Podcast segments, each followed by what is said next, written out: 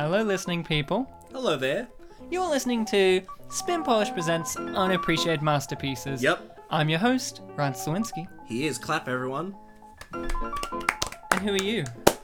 I'm Bartek. Boo, everyone. You're my, you're the other host yeah. of Spin Polish. And of course, we're called Spin Polish, likingly because we are always spitting, and we both happen to be Polish. Isn't that right, Bartek? Yep, and thanks for not booing me when I said to boo. No, I'm not that kind of guy. I'm not that kind of guy. twenty seventeen, new year. Yeah. I'm going to be a, le- a less booer of Bartek. Are we going to be one of those people like, it's two thousand seventeen, guys. We're not booing anymore. No, I'm going to be like, it's twenty seventeen, guys. Oh, I'm so sorry. So, you're listening to our show, and it is called Unappreciated Masterpieces. And what we do on Unappreciated Masterpieces is we do feature-length audio commentaries for movies that seemingly don't deserve a commentary, for movies that have been forgotten by the general mash- masses, mashes, mashed by the general, by the general mashed potatoes, by the general masses, and have not been appreciated for the quality that they are, which is a masterpiece, of course, especially to us, because each movie is a piece of art. Even ones that you would consider a product of a studio still has people who spent time on it, people who worked on the set design, the costumes, the writing, the acting, the directing, the lighting, cinematography, editing. Many people dedicate their lives to these movies, and for them just to be swept under the rug and forgotten is devastating to us. So we find movies that we consider to be an unappreciated masterpiece, and we talk about them. We find out, why are they unappreciated? We find out why they are a masterpiece. We try and look and maybe shine a light on movies that need to be discussed. Yeah, we're different from you mashed potatoes. Yeah. So, Bartek. Yeah, that's me. What is the unappreciated masterpiece we're going to be covering on this episode? The movie that we're doing today is an unappreciated masterpiece. And the unappreciated masterpiece slash film slash movie slash thing you'd watch in a Nickelodeon slash theater slash movie room slash T V is Trzy Musketeerowie. Oh, okay. Ch- sorry, Che.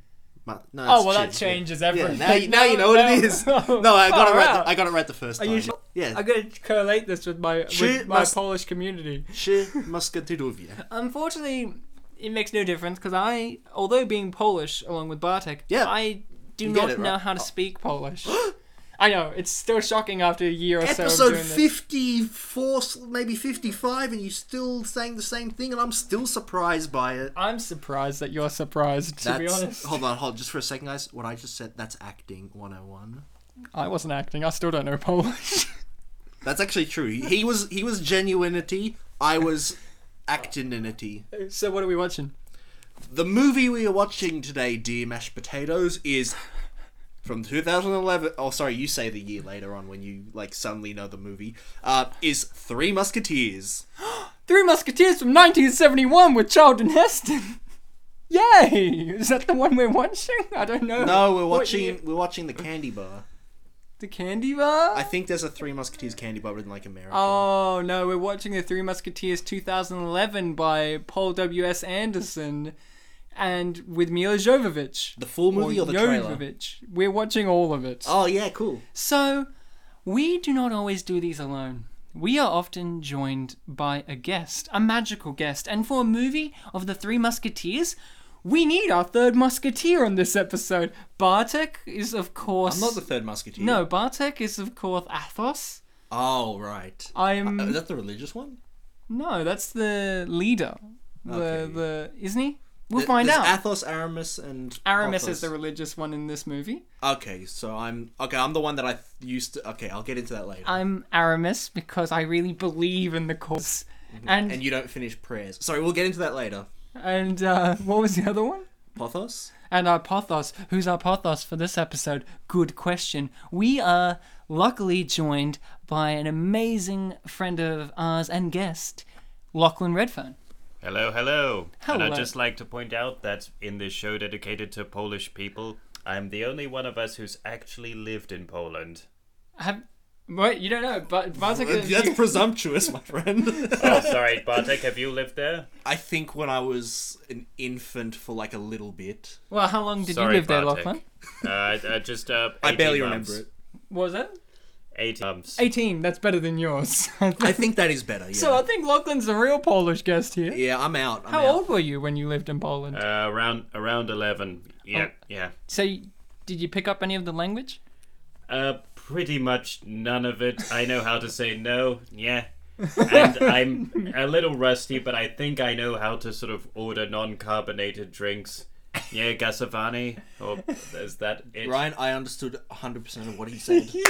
Every word. We're because, finally joined by a Polish person. No, because it's like, but, but, but, because it's like the Polish, they love to carbonate all of their water. Fucking, I don't, I really don't get it. It's yeah. because they Fucking really have not, re- it's because they haven't watched the two thousand eleven classic The Three Musketeers. Okay, I'm going to do a three, two, one countdown. They would carbonate their rivers if they could. Oh, bloody hell, they would. I'm going to do a three, two, one countdown, and then we're going to go, fuck Gazovane. three, two, one, fuck, fuck Gazovane. What does that Yay. mean? Well, it means fuck carbonation. Oh, fuck carbonation. Woo! All right, guys. I like soft drinks, though. I, just I like soft drinks, water. too. But enough about soft drinks. More about the hard drink that you should be drinking while watching Three Musketeers. Get your legal copy of The Three Musketeers ready, because I imagine everyone has a copy of The Three Musketeers from two thousand eleven. Mm. I imagine we all do. We all do. That's the answer. Yeah. So get ready, because we're going to start this magnificent film in three, three two, two, one, play. Play. I mean, play. Play. So, uh, an amazing fact about the copy of the film that I have got for us is this was a dual audio one, because this movie is so popular in India, apparently, that this yeah. is also a Hindi version. I heard it was quite popular in Japan. Yeah, I, I did too. It would be, because it has slow motion. I think I heard that it was popular in Japan, and I think it was either India or Germany. India or Germany. Is there really no emotion in Japan, or... Uh. What? I don't know. Well, I mean, the samurai, they really liked fighting. They For like, their yeah. country to unify. Should I have giggled at that? I don't know. You should have. I- I'm giving you a history lesson. You can giggle at that. You you can giggle at everything. Should we talk least. about World War Two Thank Poland? You, Ryan. World War Two Japan's even more interesting if we really wanted to go there. So, yeah. guys, we open up with a film that gives us a narration at the start, which is never, ever... brought again into the film. It also gives us toy figurines. Are they toys or are they men? They look like toys, Ryan. But what do they represent? So, I don't know, but doesn't it look I weird that I think they all... need to clean out for director's attic. Paul W S. Anderson's just like, couldn't make another Resident Evil movie until I cleared out my toys. Well, you know, Hideo Kojima, when he made the original Metal Gear Solid Oh, game, good. Let's bring up Metal Gear Solid, Only shall the, we? the first Metal Gear Solid. Yeah, go on. Um, he designed levels by making... Uh, making them all with Legos, Lego blocks, and oh, apparently yeah. his family, his wife and child, were like, "Yeah, Dad's just spending all his time playing with Lego." Ah, oh, good. That's, That's how... why the sequel is about divorce. So, here I got very, very interested by the film. I had never seen this movie before. I think we should start out with our histories of the movie. I personally. Never seen this movie before, and if I'm honest, I don't think I've ever actually sat down and watched a Three Musketeers movie. I've never read the book. I think I just know of the Three Musketeers from just general pop culture. Bartek, had you seen this movie b- before? I saw it in the cinemas. Oh, yeah? Yep. I remember I saw it with, I think, about four or five others. There was my stepbrother, this one gal pal, and I can't remember which two guy pals were the rest. It might have been Malloy and Jono who've been on the show, but that's just me guessing. Mm. Um, and I remember when I walked out of it, it was you know, kind of a, a sad outlook. I, I walked out of it, and it was like the first time I really thought back in two thousand eleven that, like, you know, some movies just, you come out of them and they're not good and they're not bad. There's just, it, it gave me nothing really. But now that I'm more evolved, mature, non-mashed potato, I, I think I I truly understand the beauty behind this movie thanks to having watching it again, as I am now twenty-three going on twenty-four. Oh. Yes. thirteen going on thirty? Yes. That's a film. Lachlan, what about you? What's your history with this movie? Well, I watched forty minutes of it last night. Uh, it was I that tried... good, was it? Yep, yep, that good. I, I tried to watch the whole thing, but it like it took a while to load, and I had to go to bed, and it's like I had to wake up uh, in, in the morning for some for something, and it's just, you know how, how it goes. I know how it goes. I mean, I well, think you that's... don't know how it goes. You haven't seen it yet. Oh, oh. Ooh, look at this. I am the knight. I am Batman. Dark Knight Rises was the year after, wasn't it? No. Yep, totally no, yeah, ripped off this movie. My favourite bit... And holy shit, he my, really is Batman. One of my favourite bits was this, where he clearly snaps, like, the boat in half, and then, like, it's clearly normal again. I think what Lachlan just said about his experience with this movie, and what we what we don't know, Bartek, is... Uh, now, Lachlan whispered this to me. He didn't want to embarrass himself on the show. He he didn't say that he watched, like... He said he watched forty minutes of it, like... But he didn't watch, like, the first forty minutes. He watched random ten-minute chunks throughout the movie, so what? He has a general understanding oh, of the film. Okay. I'm kidding. I'm kidding. Okay, or am okay. I?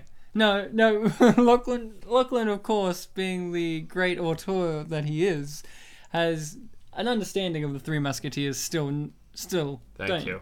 Thank you, you, yes. you, you know, he's the guy who, who prays a lot. Fun fact, he's played by Luke Evans. Mm-hmm. And one of the trivia facts... about yeah. this? Did you read this trivia fact? Yeah, was was that the trivia fact about him being like the second gay, gay actor, actor to, to play, play this Aramis? role? Yeah. And I'm like, oh, okay. It's very interesting that that's a worthy of a trivia fact. And then I was like, well, I guess it taught me something, which was I didn't know Luke Evans was gay. It also taught me that Luke Evans is an actor. I didn't really know who Luke Evans was. I, yeah. And then I realized he's an actor who's been trying to really crack on to everything. Like he's played Dracula. He he's into the Fast and well, the Furious. Well, Dracula's a bat-themed character, and we just established you know, that and, other and, bat-themed character. And he's, you know, dealing with religion on some level or form, mm. you know. And, and then and then he's in the Fast Fast and Furious film series. I don't know if he's in one or more. And you know, it's ew, you know, ooh, that's. How, uh, he he was the main star of uh, Dracula Untold. Was he Dracula? Yep. Oh, good. I thought he was the Untold. So good one. I was very proud of that. Good boy, Ryan. Pat on the back. Thanks, Bartek, for that pat. So, I gave you a second one. So, oh, I'm getting. Oh, I feel. Look, his his arms are free to give over. A um, pat on your back. Pat on my back. Look, it's the grip of Da Vinci. So, I really got confused because I'm not. Like I said, I haven't really got as much of a knowledge of the Three Musketeers. What about you guys uh, in general, like the general Musketeers? Um, I've seen this movie and I've played a Kingdom Hearts game that has a Three Musketeers based level, but that's it. I've heard a uh, free, Three Musketeers trivia question in the finale of Slumdog Millionaire. And also I saw the Pajama Men's production to like two-man Three Musketeers. Okay. Which was pretty hilarious and contained many ra- rants against artisanal cutting boards. Oh, really? Fantastic. See, I I, I think I just know the off one, one for all. They they, they fight. There's, uh, you know, there's...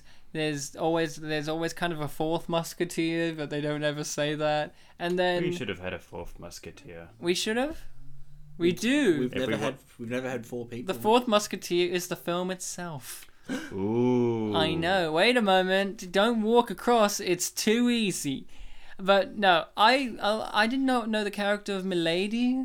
Apparently she is a character. There's in the nineteen seventies film franchise. There's a sequel called The Revenge of Milady, and I did not know her as a character, and now I do. I'm very glad that Mila Jovovich introduced me to this character. I imagine she's this ass-kicking in all the renditions of of the tales. Mm. This is Milady using the patented booby trap evasion method. Run really fast and hope it doesn't hit me. Run really fast in the slowest... Sorry, I just heard booby. I heard traps. So I was really turned on. Her special skill is limbo. Her special skill is something. Like, it's, this movie doesn't want to let us know what it is. It's kind of like she's really good at everything. She has good fortune, good skills, and then guns happen, and she doesn't use guns too much. That's a, the one time she tries to, then, you know. It doesn't doesn't No gunpowder. Oh, got me there. This is one of my favourite moments in the film, Lachlan. I, I really want to know what I you... I thought you said you'd never seen it before. I've seen the film. Oh. oh, no, now I've seen the movie. Spoiler alert, I didn't see it when it came out, but now I've seen it. Okay. My history with this is I've seen it because of this show, and it really changed my life. Yeah. Typically, when we watch films on this show, it's our second viewing. Yes. Sometimes more. So, what I was going to say, Lachlan, was I really want to know what you think of this sequence here, in which they've broken into Da Vinci's secret vaults of of like plans and weapons and designs and all that, and then they proceed just to destroy it. Like, they flood it and explode it. What do you think about that, considering it's Da Vinci's vault with the possibility of so many great inventions? My my main problem isn't really for sort of like defiling Da Vinci of all that is bad. It's just, it's like, look at this scene here. Look at all the water just sort of rushing out and flooding this chapel. Like, um is the chapel underwater? Like, yeah, like, like this doesn't really make any sense for the entire thing to be to be flooded unless it was way below sea level. Um, did you not know Venice is way below sea level? I did. Did you not know that, Bartek? Well, yes, but are there chapels built below entirely below mm. sea level? It's just, you know, it's the underwater chapel. It's the Atlanteans have got to pray somewhere. Personally, I just think that, you know, thanks to the kinds of uh, crypts and tombs we see in the Assassin's Creed two game, I thought Leonardo da Vinci's tomb could have had a lot more puzzles. I do agree. Now, you know, this sequence here, in which it's revealed that she's a traitor, it really did strike me. I'm like, oh, I didn't expect this, because I obviously don't know her character that well, so I didn't expect it to happen. And, and I think someone who has to be praised for uh, their acting chops in this is th- this guy here, Athos. In all the reviews that I've found and all the critiques I've found, wait, the, positive. The religious one or the no, the, the main cynical guy, one. The cynical one. Yeah. Aramis is the religious one, yeah, who's Athos, Luke Evans. Right, yeah. Athos, he's a um the guy who plays him. I, nowhere I've found any of the reviews or ratings, positive or negative, really bring up how much, uh, well, how much strength and dignity he brings to this performance. He's the one out of the Three Musketeers that I, you Has know... the most depth. Depth, sure. Relatability, and a fully fleshed out character in terms of his pure acting chops alone. Not so much the writing. I think he, this guy brings a lot to his performance, and I mm. I just want to praise him now while he's on the screen, giving one of the best scenes in the movie for his acting, which is him being betrayed. I think it's really great. And of course, everyone's favourite, Orlando Bloom, is involved. Mm. Mm. So, mm. Ryan, you and, we all had a mm about Orlando. You and I had a bit of a confusion uh, regarding what Orlando Bloom's role was going to be before we watched the movie yeah. recently. Lachlan, you'll love this. This is yes. great. Alright, how should we start this? Should I... I'll go. Okay. okay. The only thing I knew about this movie was two things. Yeah. I knew that Orlando Bloom was a villain. Right. And that he... And the second thing was that he flew an airship. That's all I knew, right? That's all I could remember. And I told this to Bartek. I was like, he was like, hey, Ryan, we should do the Three Musketeers on the show. And I'm like, yeah, that's the one where Orlando Bloom's the villain, yeah? And he has an airship. And what did you say to me? I basically said, wait, no, that's not right. Because when I saw the movie for the first time in two thousand eleven, I walked out of it, and when I was talking about it with my friends, I thought that Orlando Bloom played Aramis, the religious one.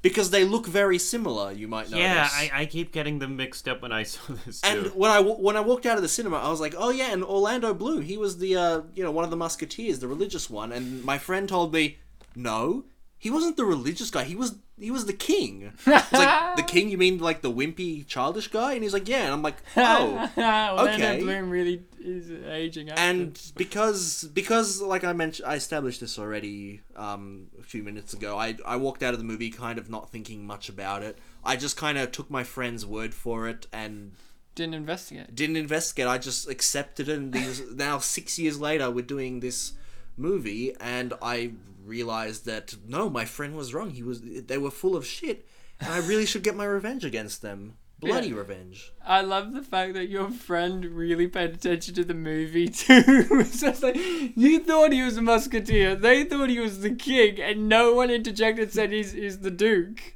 He's, he's one of the villains, yeah. And, and okay, so, so Lachlan, with that being said, he made me think, oh, so...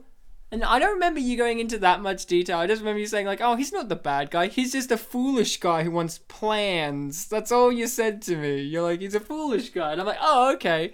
So Lachlan, I'm sitting here watching the movie and, I, and I'm seeing Orlando Bloom being evil as anything. He's like, Twinod's twirling his mustache. That opening scene, he's basically like, I'm evil. And I'm thinking to myself, oh, well, Bartek said he's a good guy, so I, there must be some kind of twist during this movie to show that he's a good guy. Like, like, oh, he's one of those villains that isn't actually a villain. So, they're, oh, they're going to be like, oh, they go to the Tower of London, and they go there, and they actually find out that, no, he's actually trying to help the French and the English and all this. And I'm like, oh, okay. And then that never happened. So and the in... movie ends with him being like, I'm going to wage war. I'm going to be the villain in a potential sequel.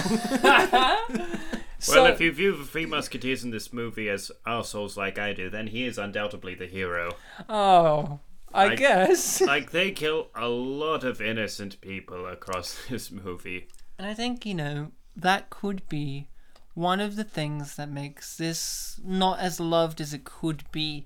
I think, you the know... The slaughter of innocence. Well, we all have to lose our innocence one day. Whether it's slaughtered by a Three Musketeers remake or not. Or you look at a naughty I website. I don't want to hear how you lost your innocence, Ryan. I lost my innocence when I saw this movie last night. It just That's exploded fair. all over the shop. So... This movie, what I was going to say was, this movie has a lot of characters. I think that's fair to say. There's a lot. There's our Three Musketeers. There's three bad guys. Essentially, yeah. And there's... You know, no, four bad guys technically because... Oh, uh, Milady, I guess. Oh, yeah. No, five. Because oh. um, Mads Mikkelsen here, who plays... um, What's his character's name? Richaud, was it? Yeah. He has his right-hand man, the blonde guy that... Oh, yeah. And he he plays a central role because he captures the girl. He does a lot of stuff that's nefarious. He's, he's the most minor of the five, I'd say. Yeah, the most still... nefarious thing is that he's Mads Mikkelsen. Yeah. It, it, it's a twist that he's actually a good guy in this as well. Like, imagine that. He's the same character as from The Hunt. Yeah, he's just an innocent teacher. Just an innocent kindergarten teacher. Uh, so, what I was going to say was this, this movie has a plethora of characters. Men and women, good and bad, rich and poor. Did we... Throughout, that was a great reaction by Mads Mikkelsen, I must say, just then. Did we have a favourite character? Anyone who leapt out at us? Big or small? Um, for me, I think the first time I watched it, I really liked Porthos, simply mm. because he kind of looked my, like my stepdad, and my stepdad is the kind of, even though he more so speaks Polish, um, he still speaks a fair bit of English. He, he's always kind of like a dad jokey kind of guy, and I just found him kind of funny for that reason alone. Yeah, fair enough. Um, but having watched it last night, uh, it's a hard call. I kind of liked, um... Christoph Waltz as the what was it the, uh, the Duke the Cardinal no, Cardinal my mistake yes Christoph Waltz Christoph Waltz is good. I I don't know, but uh, Lachlan, who who who who really struck you as a character that you liked, a favourite? Well, not really anyone. It's just like are you I'm, sure this is one of the greatest films ever made? Uh, it's like I I felt a bit sorry for the. Uh, King, because you you know he's a brat, but yet he's he struggles with such inadequacy. Mm. Um, oh God, that's very telling of me. Anyway, anyway, it's just like um, but it's just like the main musketeers. They did strike me. Uh, it's sort of like it struck me as just like the worst people I've ever seen in a movie. In a movie. No, never mind. Have you Sorry, not I'm seen stu- Batman versus stuttering. Superman? Yeah. Ryan, don't tease him. He's getting emotional about the film. No, sorry, Ryan. Very it's serious. Just... L- Lachlan, that's a good thing. You know, don't no no need to apologize. This film overwhelms us all in our hearts. I like, actually do like this sequence. Yeah, this is pretty nice. Where he's entering yeah. uh, Paris and he interacts with each one of the uh, musketeers. No, I think it's very ingenious as well. Like the fact that he only encounters them.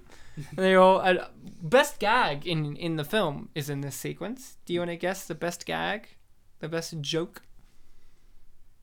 Ryan, I think you're just gonna have to lay it on me. Luke Evans gives him a ticket for yeah. his horse pooping. How does that work? Like in this modern age well, and no, time. Well, the ticket was failure to pick it up. Yeah, yeah, no, that's exactly right. But like, what do tickets in this period of time do? Like, how are they going to track this guy down and his horse? You know what I mean? If they impounded his horse, you know what I mean? You know what well, I'm talking about? Like, with a car, they can get their registration, their plate or whatever, and they bang it on there. But this guy's just got a horse. Well, this is where you have to think great... on the movie's level, Ryan. How many ticket inspectors are in this movie? One. One.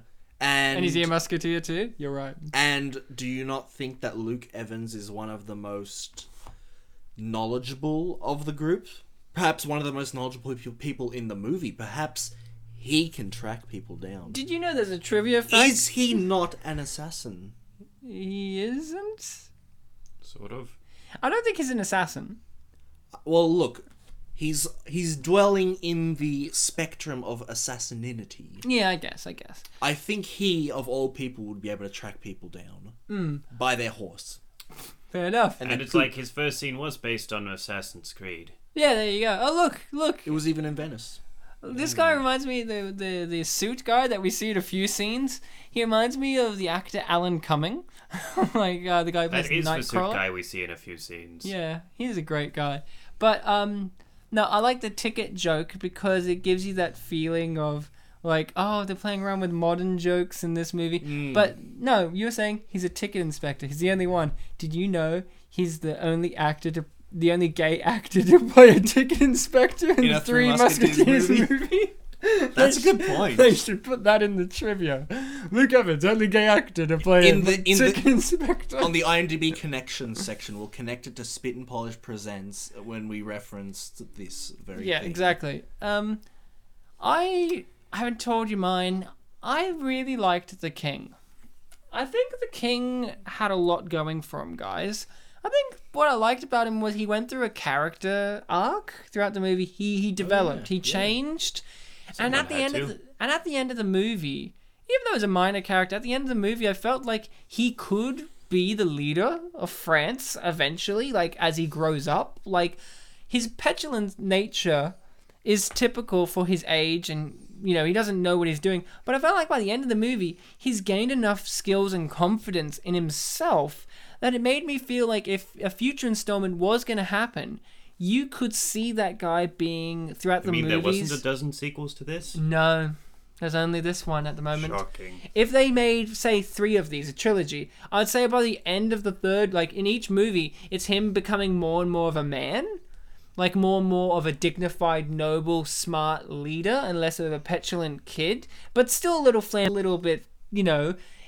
you know, anxious, but still at the end of the day, he becomes the leader of France that they need mm-hmm. instead of the evil cardinal. And I think that this movie sets that puzzle piece up. And I feel like that performance really matches the character that we are given and then some. I think he really adds a lot to it. Right now, he's king, but in the third movie, he's the leader of France. Yeah.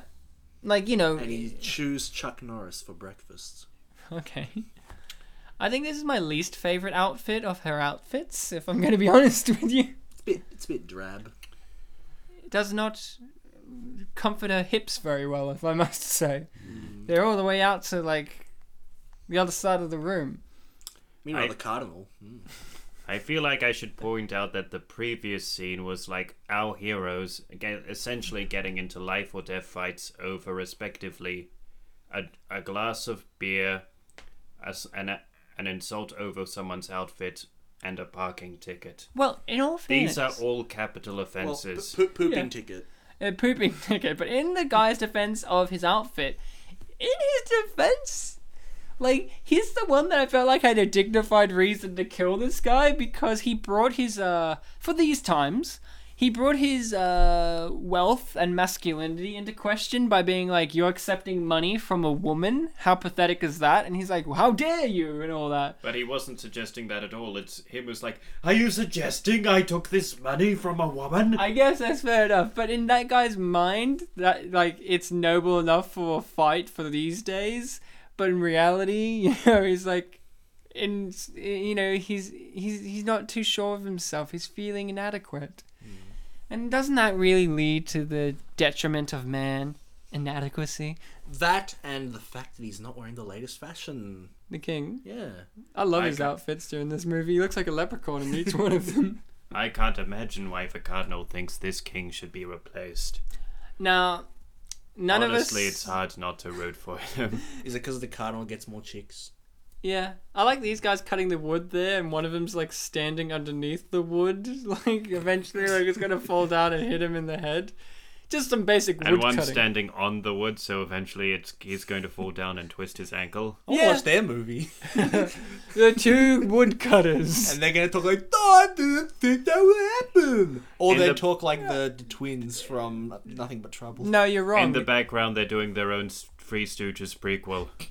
The movie would be tw- two hours long. It would be the first fifteen minutes of them just cutting wood, no dialogue. Maybe just, oh, hey, be careful. And then wood smacking one on the head and the other one falling down, smacking his head on the wood. And then it's like an hour and a half long drama about whether or not they should pull the life support.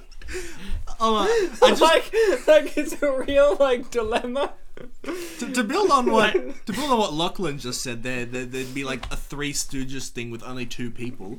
We're watching a movie called Three Musketeers, which has four musketeers, and that's a Three Stooges movie with two stooges. Hmm. So what's this with three not getting, you know, three? Well, you know, the rules. I love how three. We took this sort of minor background detail and built it into just this life or death drama. Well, that's what we that's what we would do. And it, what would you call that? Like if it had a serious name. The aristocrats. Um, These woodcutters in their life and death situation. I'd would, call it I've Got Wood. I would call it like um, I would call it like uh, well, it's a drama, so it'd be What Would You Do? That's it. No need to. That's it. What would you do? It's like, and then it, it Saw it, the prequel. And then and then yeah.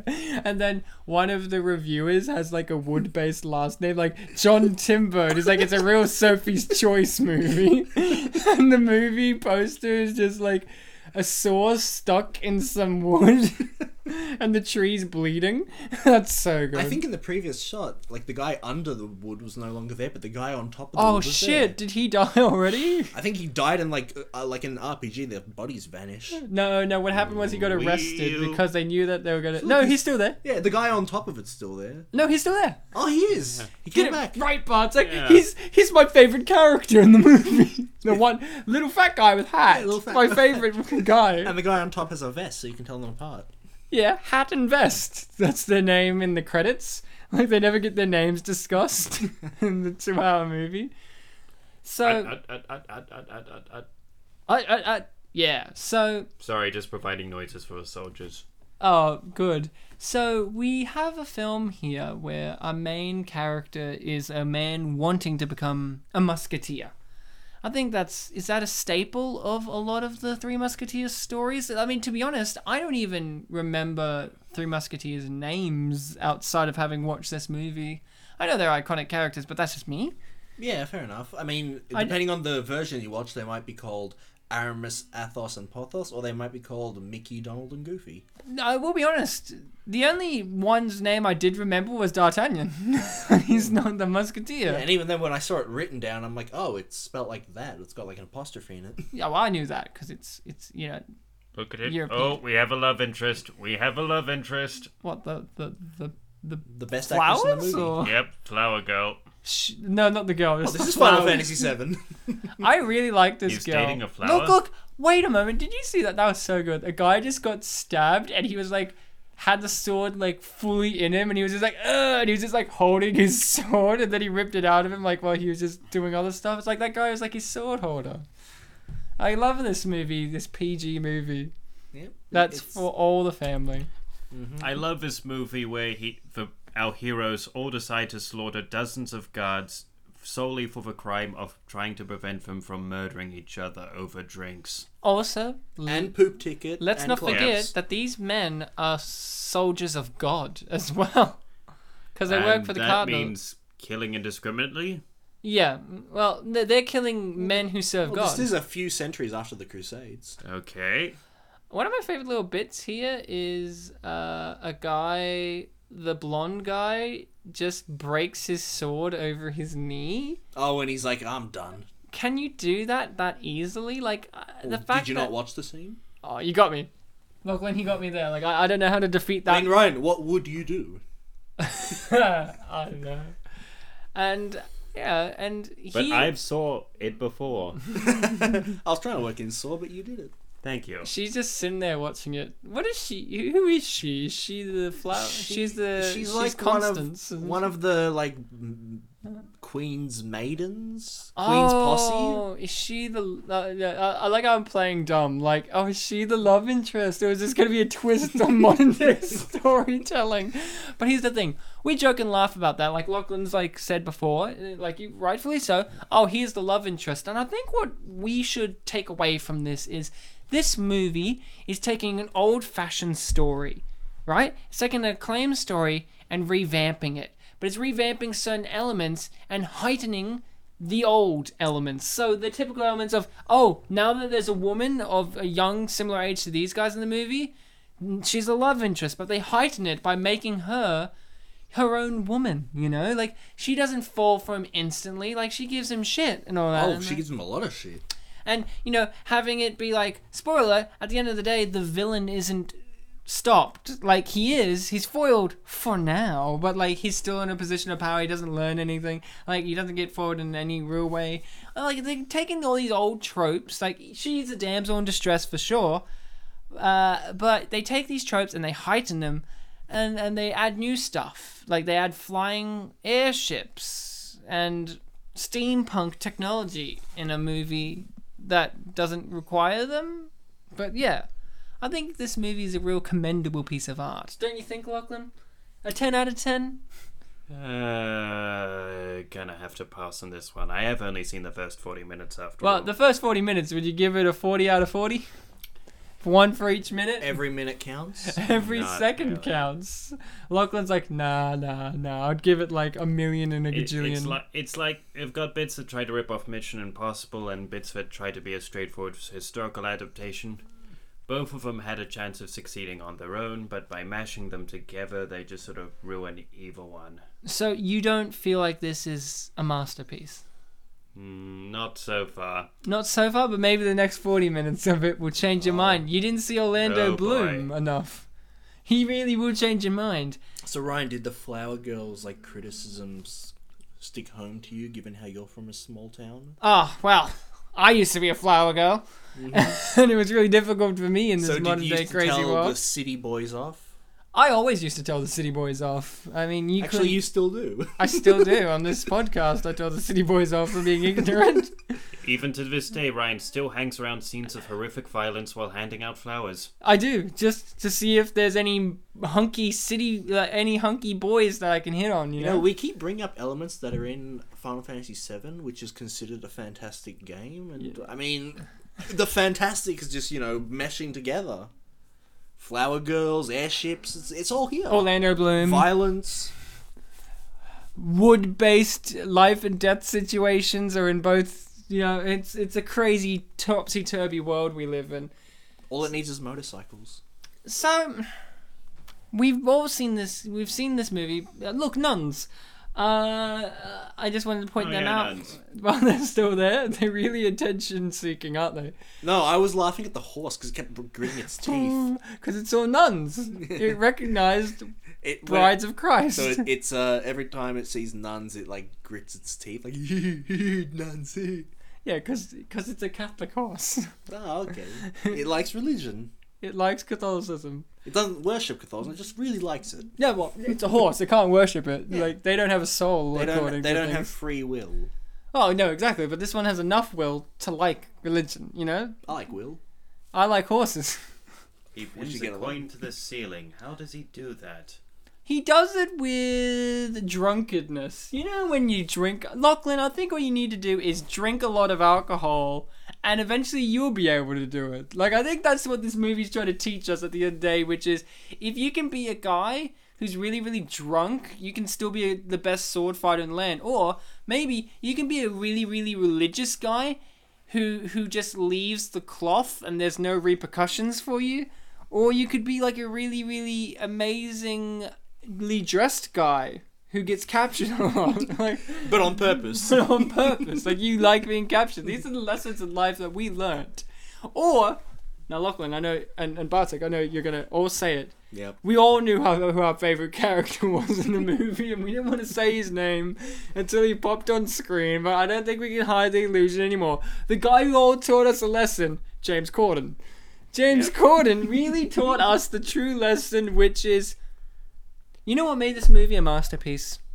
A lesser adaptation would not have pushed modern-day, edgy, James Corden-style humour into... A th- I don't know why I'm laughing. Because he's so funny. He's one of the greatest comedic, comedic People talents. People who hate James Corden are going to love this scene. And they love this because this movie said, hey, how could we make Shit a modern-day adaptation of... The Three Musketeers. I know. Get a bird to shit on James Corden. It's the only a way. Few times. A few times. Not just one. I think this movie was an excuse to abuse James Corden, honestly. I think he deserves everything he gets in life. Look, you know? Like, he's a few really... years before this film, he was Multiple in... ways to interpret that, Ryan. A few years before this film, he was in Gulliver's Travels, and he was the only character in that movie who had the sense to yell up at the giant man so he could hear him. That and an actual English accent. Yeah. I mean, you know that. That is true. And like in this movie, everyone has their accents as well. Like, some of them American, some of them are French... Some of them are just not French. It's always interesting when you get, like, films set in France, but they go with English accents, and then you get, like, Les Mis, where the one character who uses a French accent is an English actor, Sacha Baron Cohen. Yeah. What about in this movie, Christoph Waltz is still got his German accent, and, he's, and then Mila Jovovich, where's she from? What's... France, is she... Germany, Mars... All the same. Yeah, they're all full of people who don't appreciate the Three Musketeers from twenty eleven. She was, she was like the right-hand woman in um, Zoolander, right? Yeah, and she was like Russian or something. In yeah, that. I only remember that because when we had Sam oh, on... Here it is, wait. Uh, here's Master... Ah, oh, there we yeah, go. Yeah, there you go, and I see it on a big screen now. I, I think the sequel to ah, this movie was going to be James Corden killing spree. I really thought he was going to be the villain in the second one. If they did make a second one, he would be like, what's his character's name? Planchet or something. Yeah, like something like that. Planchet's revenge! And he just cooks him a really bad meal. Yeah, well, apart from the cliffhanger, he is the last thing you see in this movie. Yeah. Hey, guys. I don't know how you feel, but do you like cameras that never stay still? Because this scene's really for you if you do. You know what? I I would say no, but that's because I'd be thinking of shaky cameras. At least this one, like, keeps it level. Yeah. To paraphrase Mystery Science Theater, hot chessing action. I love this sequence because it does make you feel like you're in their game of chess. Like, the, it's forever moving. It's like... really mechanical how it's moving. Like this, even though it's smooth, you know it's mechanical. It doesn't feel natural. Yeah, it feels kind of dolly, yeah. Yeah. It makes you feel like you're in the room with them, very slowly doing wheelies in a go-kart. Yeah. I I agree. Oh, and there's the king. So, Bartek and I did an amazing little quiz. We, oh, was, yeah, we did. It was, it was not the most amazing, but we did a Which Musketeer Are You quiz. Yeah, it was a which musketeer or which character? I think it was a musketeer, perhaps. Maybe character. And Bartek, what character did you get? I got D apostrophe D'Artagnan. Fun fact, I also got that, which means Bartek and I are in fact the, the same musketeer. person. You're the one musketeer. We're all one musketeer, so that means we need another guest, Bartek, because, you know, whoops. Two other guests. I mean, we need two other guests because we're, we're not musketeers. Good maths. Unless I'm you were good to take at mashing the, test the potatoes multiple times, so that you got eventually got all three results.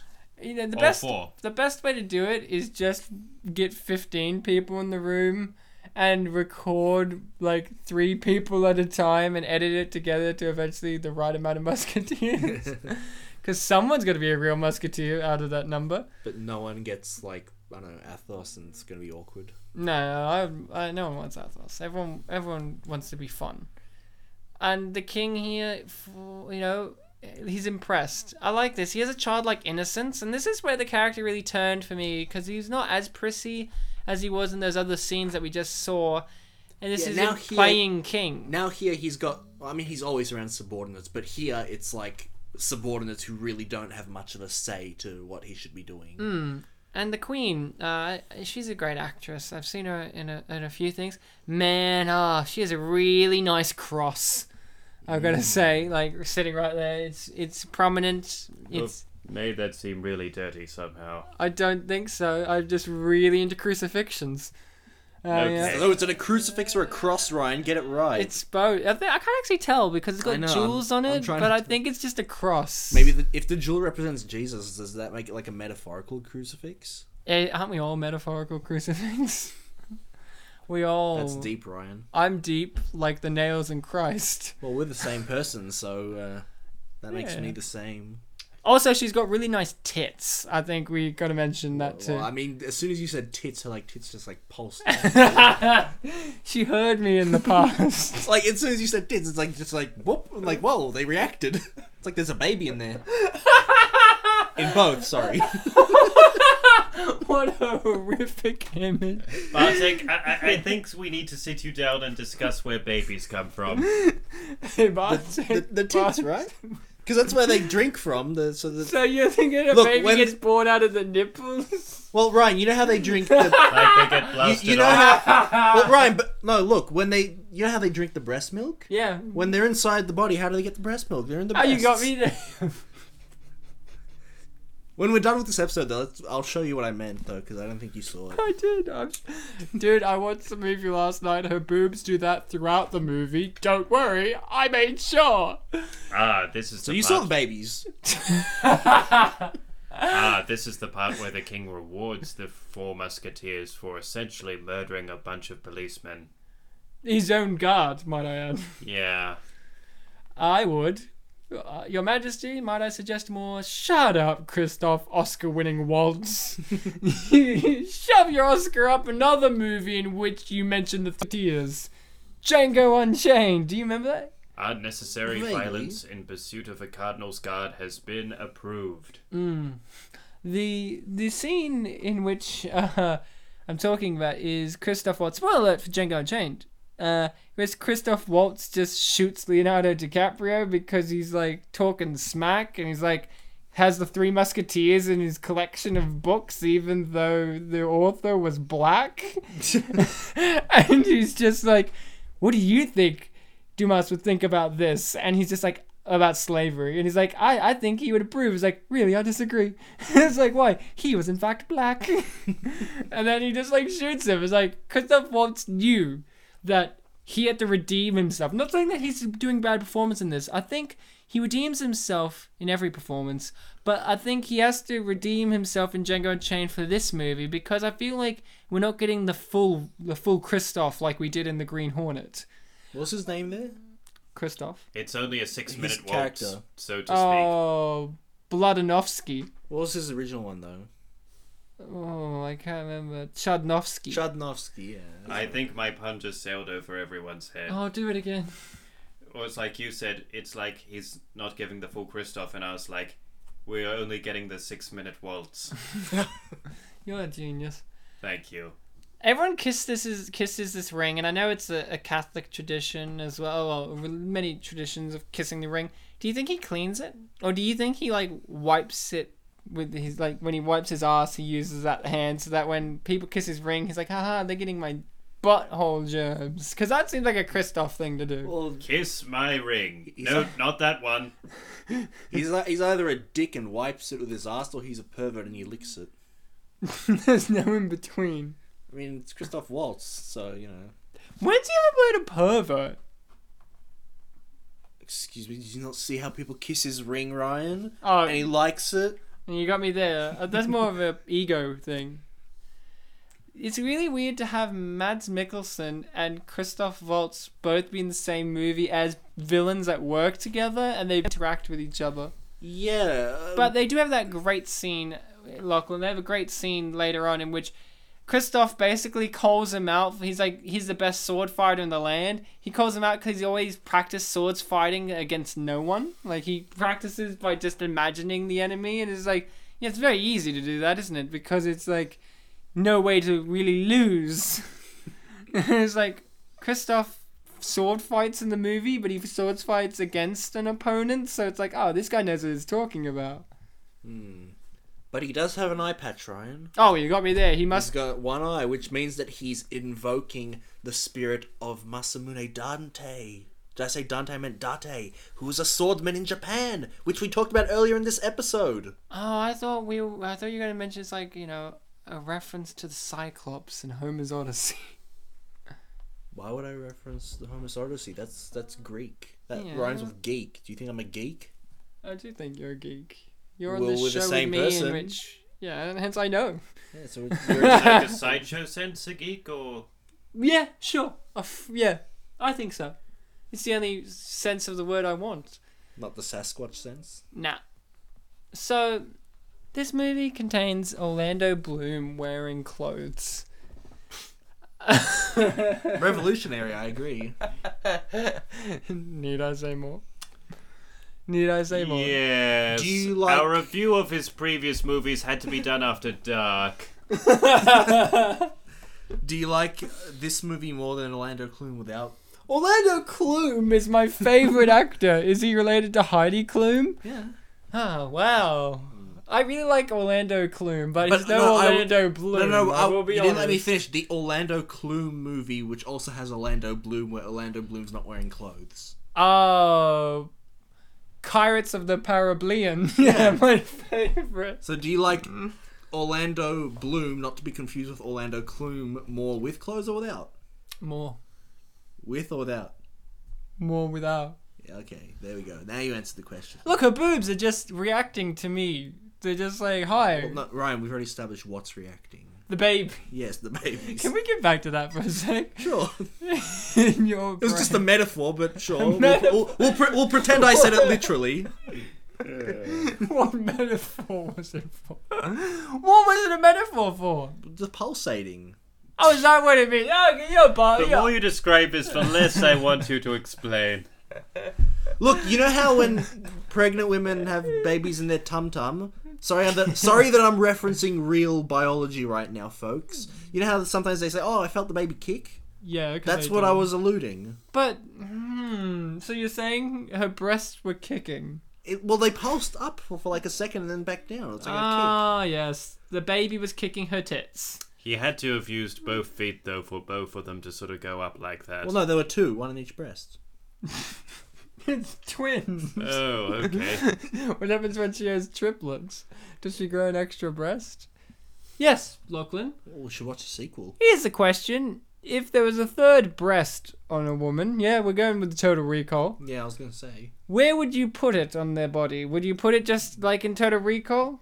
Like on in all was that in, the in middle? A row? In the middle? So there's, what are our choices? In the middle, above, below? A- anywhere on the body. I would, I, I, I want to hear your reaction of where you would put the third breast. I mean, if I wasn't trying to be funny, I'd probably just say, you know, above or below. Or below which breast? I mean, like, below the middle. Okay, so, it's so near like the tum-tum. Triangle. Okay, what about you, Lachlan? This is the engagement of the movie has brought us to what? Where would you put the third breast? You're going to say the toenail? Honestly, I haven't put much thought into it. Well... By the end well, of this I episode, have, so... by the end of this episode, you're going to give us your thought. I think I've got the best one, which is I would put it on the back yeah, for was... dancing. Yeah. Lachlan really liked that one. Um, hey. I really thought she fainted here, but then she made it okay by smiling. I was really oh. worried about her. And then this happened, and she like rips off her clothes and reveals that she does not in fact have a third breast. And oh, I was, back, yeah. I was really concerned that where did it go? Did it fall off? Women have three boo-boos, yeah. See how she's slicing and dicing their swords, yet they're not breaking? Yeah, I could just put one over my knee and just break it like that. What's the go? Well, I think that's the special ability of Blonde Guy, but he just doesn't get to use it much. Hmm. Her hand's shaking on It's quite thing. Lucky she was attacked at that exact time. Otherwise, her plot to carry a gun would have been useless. She's forty-eight years old. forty-eight years good. She's no queen's breast baby, but no one is. True, that is true. Like, okay, enough. Oh, God. I like this guy's face in the back. Did you see him? What? No, I, I was looking at the boobs, Ryan. Why would I look at the guy's face? We know you. Well, we're the same person, so technically I did look at the guy's There was face. A background guard with a face that was just priceless. Lachlan, you were going to say? Uh, nothing. I was just, just, I was just going to make a joke that he was just approaching her to inquire about whether women had three breasts. Yeah, I reckon so. Your Majesty, do women actually have three breasts? That's oh, I'll show you. That's why they're all giggling. Ha! He's so stupid. And there's one like, ha! I've only got one. Oh, she's strangling a weeping angel. Oh, what did it do? It's defending France. Is that symbolism? I think it is in fact symbolism. Yeah. Dun dun dun dun dun dun. No, dun, dun, here's dun, the thing that dun. Lachlan, you said before, you think it's a mixture of Mission Impossible and James Bond. I think I saw... No, just Mission Impossible and a straightforward adaptation, and it's just they both clash with each other. Well, the thing is, I saw people said this is a, too much like Pirates of the Caribbean. And they kept it does saying... have a vibe. And they kept saying, why is Orlando Bloom playing Captain Jack Sparrow in this movie, but less drunk? And I'm like, wait, what? Now I really want to watch this movie like we are now and notice if he's Captain Jack. But he's barely in the movie. He's in it enough. He's in it enough, I'll admit that, but he's not that prominent. Like, w- w- another thing that I took back from this movie over the years of every time I would happen to think of it was I didn't really remember any other villain except Mads Mikkelsen. Yeah, well, it's because he has a big sword fight. Yeah, it's because he's kind of the front and center villain, whereas uh, the Cardinal is the more behind the scenes one, and the other one's in another country. Yeah, he's more of a for the sequel villain. Yeah. And Lachlan, how far did you get through? You said forty minutes, so yep, did you see yep. this emotional scene? No, no, we're reaching the new territory. Oh, well, yep. This is an emotional scene in which the king asks a complete stranger for advice on romance. And man who just killed ten people. Yeah, and hey, hey, if I'd ask for if how to capture someone's heart, I'd ask the guy who cut one out. Would you ask someone who you just gave new clothes to? Because I think you're you're willing to give them new clothes. You're willing to ask them for advice. You got me there. I mean, we're the same guy, so you've always got me. Yes, Ryan. So, Lachlan, you're entering new territory.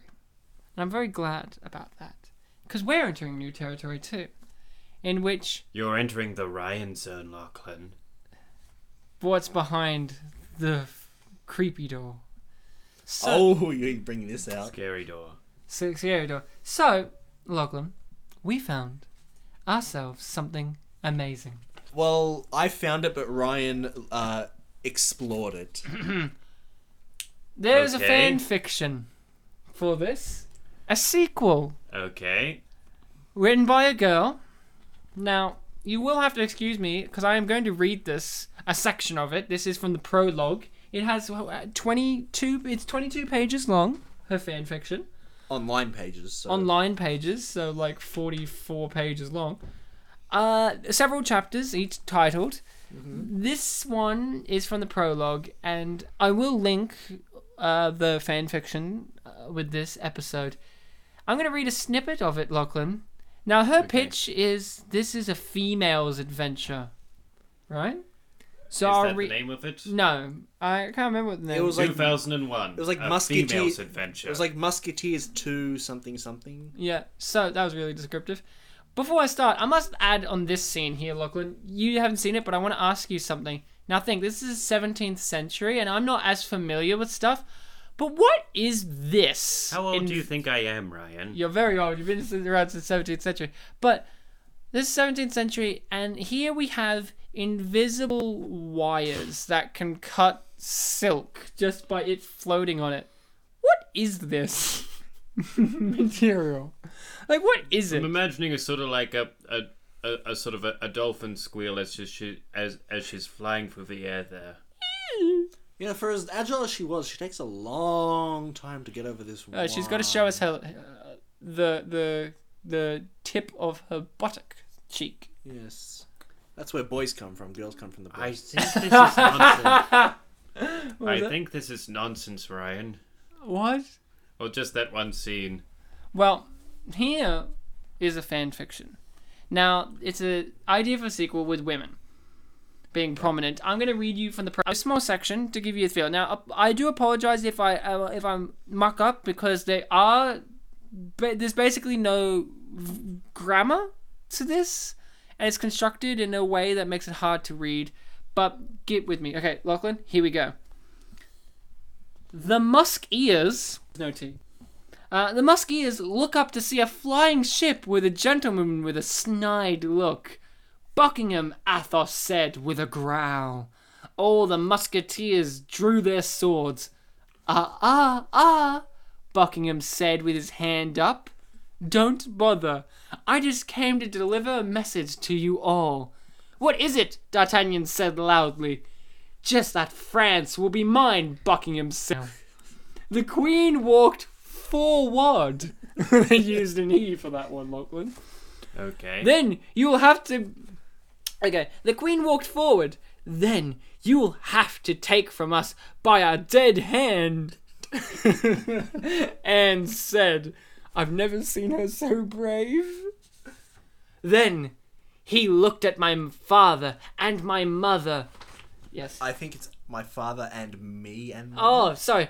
Then he looked at my father, and me, and mother. Ah, adding a new addition to your so-called family. Buckingham laughed. He never defeat me, he said. Then, when I got the courage and walked... Sorry, it's that when. Oh, sorry. That when I got the... That when I got the courage and walked. I'll have you know, sir, that my father is the best swordsman in all of France, and he can take you on any day, I said with anger. Ah, a girl who not afraid to stand up to me, he said with a smile. I'm impressed. Is that the message that you want to take over France? Aramis said. Aramis is really quick on the ball, my lad. Oh, one more thing, Buckingham said. What? The musketeer said. He drew out a piston. A piston. He drew out a piston. He's gonna pump him. I told you, he said, aiming it at me. This family would be broken up, he said. It all went slow to me. All I could hear... my father yelling, no, and trying to save me. I shut my eyes. Bang! And that's all I'm going to read for now. Oh, to be continued? To be continued. Lachlan, mm. What did you think of that fanfiction? Did it draw you in? Did you want to hear what happened after bang? No. No. Bang of the piston? Bang of the piston? But to be, but to be fair, it's like I was, I, I was a bit distracted by... by the movie, since I've never seen past year, so it's like I was, I was trying to listen to that and simultaneously try and sort of read the subtitles. Well, the movie is now getting into a mysterious plot about betrayal to lead two warring countries into war. I like his shoes. Mine. Mm. I don't know. War approaches. I like his shoes. That's why it starts, because I don't have those pair of shoes. You got me there. It's back to the blue. Well, it's because, you know, he's an idiot, that's why. He's, he's old trend fashion. No, it's because, uh, you know, he's too cool for school. So, when we watch this movie, guys, Bartek has already seen it. Lachlan's now in the I'm mystery zone. And I watched it last night. I'm going to ask something of you all. I'll ask Lachlan first. Lachlan, having seen what you have seen of the film... and what you're seeing currently, how do you yeah. think how do you, for the, you, for you, this is a how do you, how do you think that this movie is actually going to end? Because I'm going to ask Bartek, how did you think it was going to end? How do you think that this film's going to end? Well, um, if it's anything like the ending I read about on T V tropes, it's like uh, they're going to sort of... Uh, the Musketeers are going to win the day, but uh, Cardinal's not going to sort of like um have any sort of negative consequences. Uh, Completely escape. Oh, you got, you got it, you got it there. Bartek, when you first saw this in the cinema... Wait, did I just ruin it? No, shh. It's, it's all good. Well, spoilers There's, are fine on the show. Spoilers are fine. They should be aware. Look, look, Cardinals fighting real dudes. What a legend. Uh, Bartek, when you first saw this in the cinema, and mm-hmm. maybe to ask you also, when you watched it last night, I don't know how well of your memory was of the film. Yeah. After all these years, how did you expect this movie to go? Where did you expect it to go? Well, when I was watching it in the cinema, I just kind of thought, oh, yeah, I guess the Three Musketeers are probably going to succeed in the end. Um, I probably would have, uh, you know, I'll just leave it at that. When I was six years ago, I probably thought that they were going to win in the end. They did.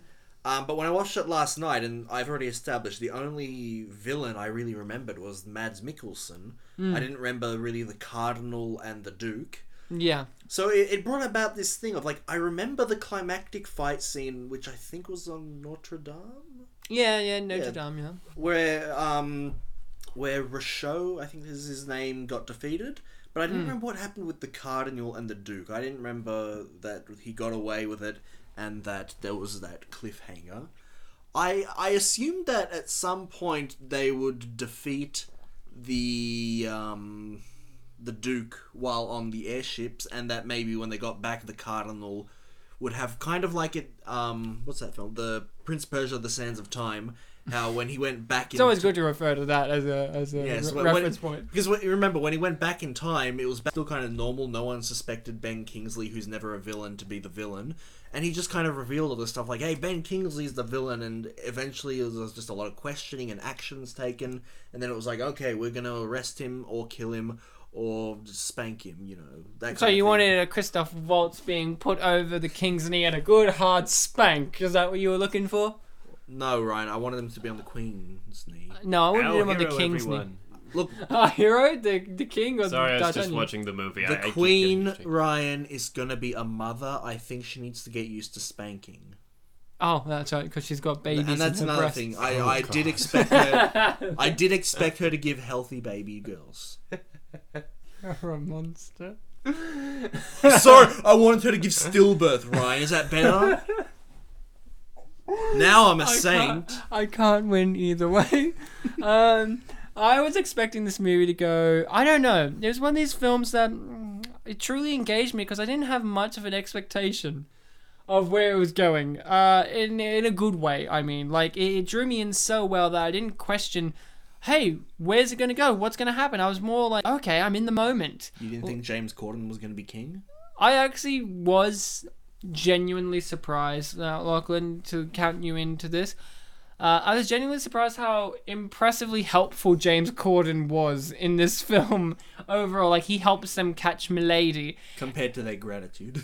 Compared to their gratitude. And I, I, I give him gratitude. Good job, James Corden's character. You've, you've done a great job. He, he saved the day, really. And, and he calls out, hey, there's five of us.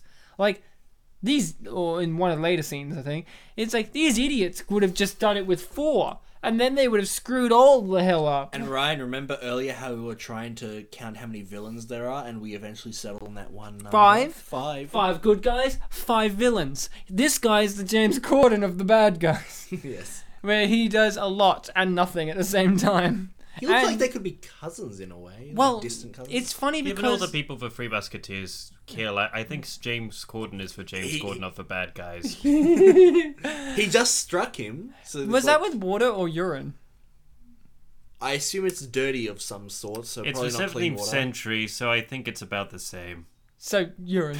Uh, what I was going to say was that bad guy with the blonde hair, that is James Corden's uh, brother in the deleted scenes. Oh, really? Is, no. Uh, no, he really is his brother. He just he just embraced bird poop and rubbed it into his hair each day to dye it bird poop white. creamy color. Yeah, every day he's like, you're doing really good, bro. You're doing really good. Yeah, yeah. He sleeps out on their balcony each night, like getting to bird warm. poop in his hair. To warm him up. Yeah, he's like, good job, bro. Good job. Don't worry, I'll get that bird poop off your face. Let me just wipe my hair on it. Mm. And then you just hear Mads Mikkelsen being like, oh, come on, let's get to work. And be like, let's find out where those musketeers live. He's like, yeah. Like, he knows all along, but he just is too dumb to realise that they're the musketeers. Do you reckon he was expecting the water to be, you know, or well, the liquid to be thrown on him? He he was, like, shocked. He's like, hey, I just got this bird pooped. I don't want it washed out. Jeez, do you know how long it takes to bird poop this hair? It's fairly long. Lachlan, you agree with all that, right? I was, I, I keep, I keep sort of getting distracted by the movie, and I'm really sorry because you, I know the you movie's put, that engaging. I, I know you put a lot of effort into these conversations, so I'm, I'm sorry that I didn't. I wasn't being sarcastic. It's just so I'm, I'm sorry that I was distracted from. It's it. okay, Lachlan. The film is engaging you as it rightfully should. I mean, as I was not expecting it to. Well, you should expect it to, because look, I can act her scene out right here for you right now.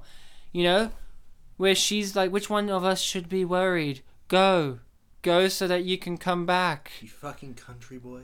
You country boy. You person I'm... I've known Go for two days. Remember that episode of Simpsons in the future where robots like kiss each other and their heads like spark and melt? I was expecting that to happen to her, because if you told me that the du- the, the, the, the Duke, not the duck, The duck of the duck of MASH, uh, he made a robot of a girl to entice them and trick it them all. It wouldn't be the least believable thing that's happened in the movie. It really, you know, this movie, nowhere in the comparisons. I've read a lot of reviews for this. A oh, lot of James comparisons Corden. were made to Pirates of the Caribbean and and James and, and and all this and Mission Impossible and shit. And poops. That's a ship, not shit. And I, and I never saw a comparison to one movie I think really, really I, I, I see this a kinship to, which is a Will Smith movie, Wild Wild West, mm-hmm. the one with Steampunk Spider at the end, mm-hmm. and the really catchy song which I've got in my head. Wild yeah. Wild West, Jim West, Desperado. No, you don't want that one. Yep. Oh, I thought you were gonna like. You're both gonna sing like the orchestral music, like na na na na. We're going straight, straight to to the Wild Wild West. I don't actually remember the Wild Wild West song. Me I neither. remember, I remember Kevin Kline having breasts in it. I actually remember. No, Will Smith had breasts. To be fair, I do remember the song more than the movie, but even then, I don't remember the oh, well. song. No, this is kinship to that, like. Old uh, Orlando Bloom here is the Kenneth Branagh character in that movie, where Kenneth Branagh was like really absurdly posh, even though he was like a southern gentleman, and he liked weird steampunk technology to the point of it being ludicrous and all that way. He's like, I want a I, steampunk spider. I did actually really like the scene where it's like someone's trying to hammer a nail into a railroad, but it keeps bouncing out. And it just bounces out and the ground keeps shaking, and then we see the spider. Yeah, that is good. That is good. I mean, this movie could have used more mechanical spiders, I think, is what we're feeling. You know the game Watch Dogs, which came out a few years ago? Yeah. The one that wasn't that popular despite all the hype? Yeah. One of the things that a lot of people really liked is that around the map, you can go to this dealer guy who gives you digital trips. Ah. Which is, he, in the game, I think, like, he does something to you which is, like, treated as if he's giving you drugs, and you play a far-out minigame, and one of them is called Spider Tank. Okay. Where you play as, in, you know, regular Chicago, you play as a mechanical spider going around killing people. Is it a reference to Wild Wild West? I hope so. It could be a reference to Wild Wild West, could be a reference to Final Fantasy eight. Who knows? Anything could have a mechanical spider and be a reference to it. Oh, well, you got me there. My fav- my favourite part of Watch Dogs was, um, I might be thinking of a different game here, but you know, you, you know, for sort of like the chase scenes where it's like, if you don't hit the buttons, it's sort of like at the correct time, you, you sort of, you trip over or fall oh, over something. Oh, uh, quick time events. Uh, yeah, yeah, or it's, or it's like someone put, posted on YouTube of someone like sort of failing every single sick, quick time event in a, in a, in a, in a row just just while chasing through a supermarket, and is just like falling onto piles of tomatoes and sort of like tripping over fish, and gotta it's just press like the triangle button in the right timing, like and and sort of toppling ca- pyramids of cans, and just sort of like it it just gradually devolves into something from Police Academy. I've never played Watch Dogs, and Me neither. I don't know the game that well, but you said an overhyped game. Yes. Do you think that this movie was underhyped? Because the thing I remember about when this came out was very little advertisement for this, and that's one of the complaints Mila Jovovich, the actress, had to say. She really slammed the studio for not advertising this, giving it publicity. Do you think that this movie suffered from being underhyped? I genuinely think that when people told me, hey, let's go see this movie, I had heard of it. What does that say? This was in a time where, you know, the internet was in full swing. If, if people we... were really hyping up movies that were coming out at that time that were going to be franchise makers, blockbusters, and this was right up there. If you go back to our Christmas episode, Deck the Halls, I made the point that, you know, that movie was two thousand six. YouTube wasn't really that big of a movie advertisement place. You know, you didn't get trailers, you didn't have a million likes on things. Here, two thousand eleven, YouTube's right in the swing of things. I believe Google kind of owned it at that point, maybe? Mm, maybe? Yeah. I think they did. I think that at that time, a lot of people... In fact, I have comments from YouTube that I'm going to read at the end of this of people talking about their reactions to it. So, you know, they had a platform and some people acknowledged it, but I guess people weren't smart enough to realize, hey, let's really focus on also putting ads out there in the real world. Let's not just go to the internet. Mm. There's a lot of, you know, places that they could have advertised this, instead of me just having to hear it from a friend who later lied to me about Orlando Bloom being a king. Fucking remember that friend? We should hunt him. Yeah. No, I... It's weird. And this is a question I want to ask you guys. Uh, what is a movie to you that, you know, be, good or bad, but big, that you felt was really under, ad, like, not advertised that highly? For me, I always remembered X-Men three Australia. Mm-hmm. Little advertisement for that. I remember that just no one talked about it, and no one talked about it when it left. And I remember the X-Men movies were huge, and I just remember the X-Men three just little. Little to anything. I don't know how much... I'm a little unsure. It might have had more advertising than I think, but I think Kubo and the Two Strings, I think, yeah. deserved a lot more attention, just to like yeah. both in advertising and, well, in general. Yeah, it's a great film. Great, great animation. A couple of years ago when I was in Poland with my dada, um, we went to the cinema to, you know, try to find a movie to watch, and we ended up watching, uh, I keep saying watch because the movie is End of Watch. Um, and at the time it was like December. It was like after End of Watch was shown in, you know, cinemas around Australia. Is that the one with Jake Gyllenhaal? Yes. Yeah. Um, and you know, I'd never heard of it. We we we had a. He was like, "Do we want to watch this or do we want to watch this other film?" I think it was Argo. Yeah. Yeah, and I, and I was like, "Oh, I've heard good things about Argo. I I'd probably vote for Argo." But then he and my stepmom voted for End of Watch, so we ended up seeing that. And um, when I walked out, it, it was a phenomenal movie. It was, I think, one of the best movies I'd seen that year, and mm. I hadn't even heard of it. Like, apparently it was out in Australia way yeah. before I left. Yeah. Was it advertised that much? Yeah, but it was a more smaller and more independent type of movie, as you would know uh, by having watched... James Gyllenhaal, yeah. Having, and is it Michael Pena? I can't remember who I the other guy remember. is. Uh, I feel like Michael Pena, but it's hard to say. I haven't watched it in a while either.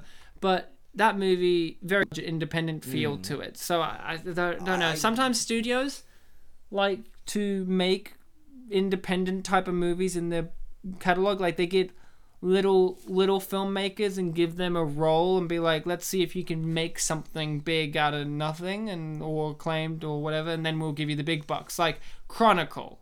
I was about to mention Chronicle. Chronicle's a movie, and then they gave Josh Trank the Fantastic Four, and then look at that. Yeah, I was just thinking, like, because I've mentioned a few times I used to watch the midnight screenings show on cinemasnob dot com, and a lot of the times I'd see a movie in the cinema that I'd only heard about from that website. Hadn't seen anything around anywhere else. Yeah. And here's a scene in which everyone's dead, Lachlan, basically. My favourite Everybody's part of this dead, is... Dave. They know... Good one. Everyone knows... Everyone, everyone on the ship knows that D'Artagnan's in that room, And look at how little they stop firing. Hey, that's where our friend is. Fire everything. That's where our friend is. Let's warm him isn't up. That, isn't that a true type of faith in your friend? I have friends, and I always try to kill them with cannonballs and explosions and fire. And, and speaking of which, who's the how next... How do I turn this off? Right now, who is the next person that D'Artagnan makes contact with? Uh, it relates back to something that you were saying earlier, Ryan, about a certain character having probably the most development. Oh, Athos? Yep. He learns to catch someone. He learns to catch someone, despite not having trusting anyone. Well, especially D'Artagnan. Look, little D'Artagnan, brat. Is he dead? Nope. It would have been fine. He would have just fallen off and would have woken up completely wet and then set up a sequel. It would have been fine. And he would have given then a... again, you also spilled my beer, so I'm tossing you overboard. He would, and he would have, and he would have made a flirty one-liner and been like, "Oh, you're such a country boy." No, that would have been the chick. Yeah, you hear. Or at least chick. You're such at the she'll, first syllable. She'll appear in the sky as a silhouette like Mufasa, and she'll no, no, no, no. It will cut to her with the cardinal, and he's like, ah, he's just such a dumb country boy. Like it's halfway through an interrogation. See, look, uh, Lachlan, here's here's the scene we're talking about. I actually really appreciate this scene, especially now upon reflection of realizing earlier this episode talking about that Christoph Waltz. Your is... Eminence, invisible zombies. Christoph Waltz is being completely sincere and genuine here by being like, he's not necessarily saying he, he's not even mentioning that he himself trains with real people, and he's not necessarily saying I'm better than you. He's just, I don't know if it's this scene, yeah, it is this scene, but I like basically saying you think you're the greatest, but you really got to challenge yourself. And and and that's one of the things I like about Mads Mikkelsen's character is he doesn't push himself. And that's why he loses. He's so sure of himself. And I do like the fact that there's a moment where, you know, he makes a whole... You read this book, you read these books, and you think fighting's all about etiquette and honor. It's not. Like, and then basically, like, you don't fight fair. And he's like... No, he's like, you don't know how to fight. You don't know how to fight fair. It's like, oh, I do know how to fight. Well, I just don't like how to fight. I yeah. just don't fight fair. Yeah, that's, that's why I went, oh, a second ago, because I remembered that line. And I think... The character play, but so it is, ago. And Christoph Waltz during that imaginary fight, people has some really good lines too, and I feel like their dynamics as older European actors who both of them have done their time in, uh, you know, German cinema or Danish cinema or Eastern European cinema. They've been around for a very long time, both of them, and they both got their attention in America for whatever film for. Mads Mikkelsen, I would say he got a good amount of attention for, for James Bond. Yeah, Casino Royale. Casino Royale, that got him big bucks. But then I would say for more people, him being Hannibal Lecter got him some real recognition. Mm-hmm. And then Christoph Waltz, well, Inglourious Bastards. Yeah. Like from then on, yeah, people knew who he, who he was. Yeah, we've talked about this on the show. I really would like to cover the movie... Water for Elephants with Christoph Waltz. I, I think it's actually a genuinely emotional film yeah, with I think a my great. My mum told me it was really good. Uh, with a, with some really great performances. Is that the one with Robert Pattinson? Yeah, yeah. I like him as an actor too when he acts. Uh, and you're having a good laugh about them flying up in the sky, and James Corden's got no form of seatbelt helping him stay on. The, Just the, the look of it all in general. This yeah. is a serious so adaptation of the film. Yeah, this is a serious film adaptation on acid. Of... That is not too far off. Says Ryan tapping his little touchscreen that's going to read later. Just uh, as foreshadowing everyone. Foreshadowing. Talking about foreshadowing. Ooh, paper. Where were we left off on our fan At the fiction? End of Bang, Ryan. What happens after Bang of the Piston? Oh, wow. After the Bang of the Piston. Do I want to know what the Bang of the Piston is? It's what happened. Oh, I'll read, I'll read the...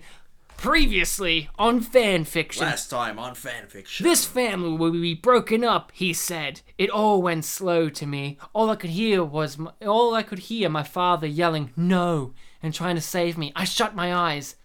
Bang! I opened my eyes, feeling all over my dress, checking for blood, but there was none. I'm okay, Mother. I'm all right, I said. Mum, can't breathe. I said, sorry. so, uh, sorry. She let go, Charles. She's she all right. She she turned to face my father and saw that he was on the ground. No! I yelled. I rolled him over. Bella, he said weakly. In brackets, I let it slide. Father, I said, grabbing his hand. The musketeers rushed over to his side. Well, boys, the first moment I'm a musketeer is the last one, he said with a chuckle. Don't say that, I said with my voice cracking. My dear, I'm afraid it is. He caressed my cheek. Do not cry. I bit my lip, trying not to cry. He turned my mother. My love, he said, it will be hard, but I want you to love again once I'm gone. Promise me. I promise, she said with tears in her face. In her face. It says in her face. In her face. And that's all I'm going to read for now. Wow. Where does it go from there, Lachlan, after tears in her face? After you got banged by a piston. Now, Lachlan, I don't want to spoil anything, but this here, this sequence it, it here... It reminds me... Have you ever heard of a little lit- Litten contest? Oh, oh no, no, no oh, oh, sorry. It's what just is it? Like, um, it's a contest to sort of like to find the uh, worst lines in li- in literature, and it's sort of like... It reminds me of sort of, sort of like one one of the contest entries, which was, which was just like... um, ironically... The paralysis made, made her lose control of the very same limbs that made her routine so magical. Uh, those very limbs. Those self-same ones. uh, now, guys, I don't know how you felt about this scene here where... No, you, you're seeing it for the first time, Lachlan, but Mila Jovovich bravely sacrifices herself and the music swells, making you feel like, oh no, not her. She's gone. My girlfriend, Rachel, sat next to me and said, Ryan, why is the music playing like that? Like, we should feel sad that she's gone. She was a villain. She was terrible. And, you know, a part of me wants to be a cynical bastard and say, because it's the director's wife, honey. I like you've that You've got to game. feel... Uh, the fish game? Oh, look, he's wearing purple. Well, I was feeling... Because it's his wife, and he wants you to feel sorry that she's no longer going to be in the movie. But I know deep down, the real reason is... because that music is for Athos, to make you feel the fact that he did not do something wrong. He did not kill her. She killed herself on her own terms. And I don't know about you, Bartek, and I don't know about you, Lachlan, but I was really expecting her to fly. Yeah, like she's swooping down, and then she just rips off all of her clothes, and on her back, she just has like wings, like those kind of... like mechanical Da Vinci wings, and just like flies. That's what I was actually expecting.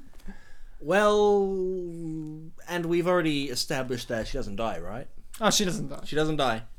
You know why, Lachlan, right? Yep, yep, I know. I you know. do? Why? Well, it's like I did read the T V tropes page, so I know that she doesn't die. How? Do, why doesn't she die? Because she's the director's know. wife. No. No, that's the point. We don't find out, you know, how she was stopped oh, yeah. from dying. Lachlan, Lachlan. At the end of this movie, I think this is a strength because it plays to comedic value, but also to the mystery of the sequel, which is at the end of this movie, she wakes up and she's drenched in water, and the Duke of Buckingham has her and says, "Oh, we fished you out of the channel." She's fine. Like she flew, she dropped from the air all the way into the sea, and she lived, and and that's because comedy. Like, look at James Corden here. He's making me laugh. He's also making me puke, which is a lot of emotions. Uh, and, and, and she made me laugh with her living. Like, her existence makes me laugh. I think that's what the Paul W S Anderson wants you to think of his wife. I think that's what he wants. Look at the Resident Evil movies. They make me laugh by her existence. Like, her just kicking C G I zombie dogs. I guess it's a tribute to everyone whose mother has survived... Uh... Falling life... off an airship. I was gonna, I was gonna. Be, My mother fell off an airship. I was second. gonna be a bit more general. Surviving a life-threatening situation. This or disease. November, we shave our heads in order to raise money for people who've fallen off airships. Mothers who've fallen off airships. Mothers. To be... Sorry. Oh, the motherhood. Fathers is October. Yeah, fathers, and they don't fall off airships. They more, they more get trapped in submarines. Or they. run into a tornado. Hey, do you want a sexy posing Mads Mikkelsen who doesn't know that he's got a camera on him right now? Here he is. I got what I wanted. Do you know the fun fact in the trivia is one of them... How do they breathe up there? They don't need to breathe. Up, see? It's the seventeenth century. The sky was different back then. There you go, as high as hot air balloons. So, I guess it's that is how they breathe. Hot air balloon logic. What I was going to say was, one of the trivia facts I really liked, next to Luke Evans is gay, is Mads Mikkelsen wears an eye patch on the same eye that he has a scar on or gets blood in in Casino Royale, and, and then movie. Valhalla Rising, in which he plays uh, a god slash entity of Viking mythology who's missing his eye. It's like, ooh. He's also missing the same eye as Solidus Snake in Metal Gear Solid two.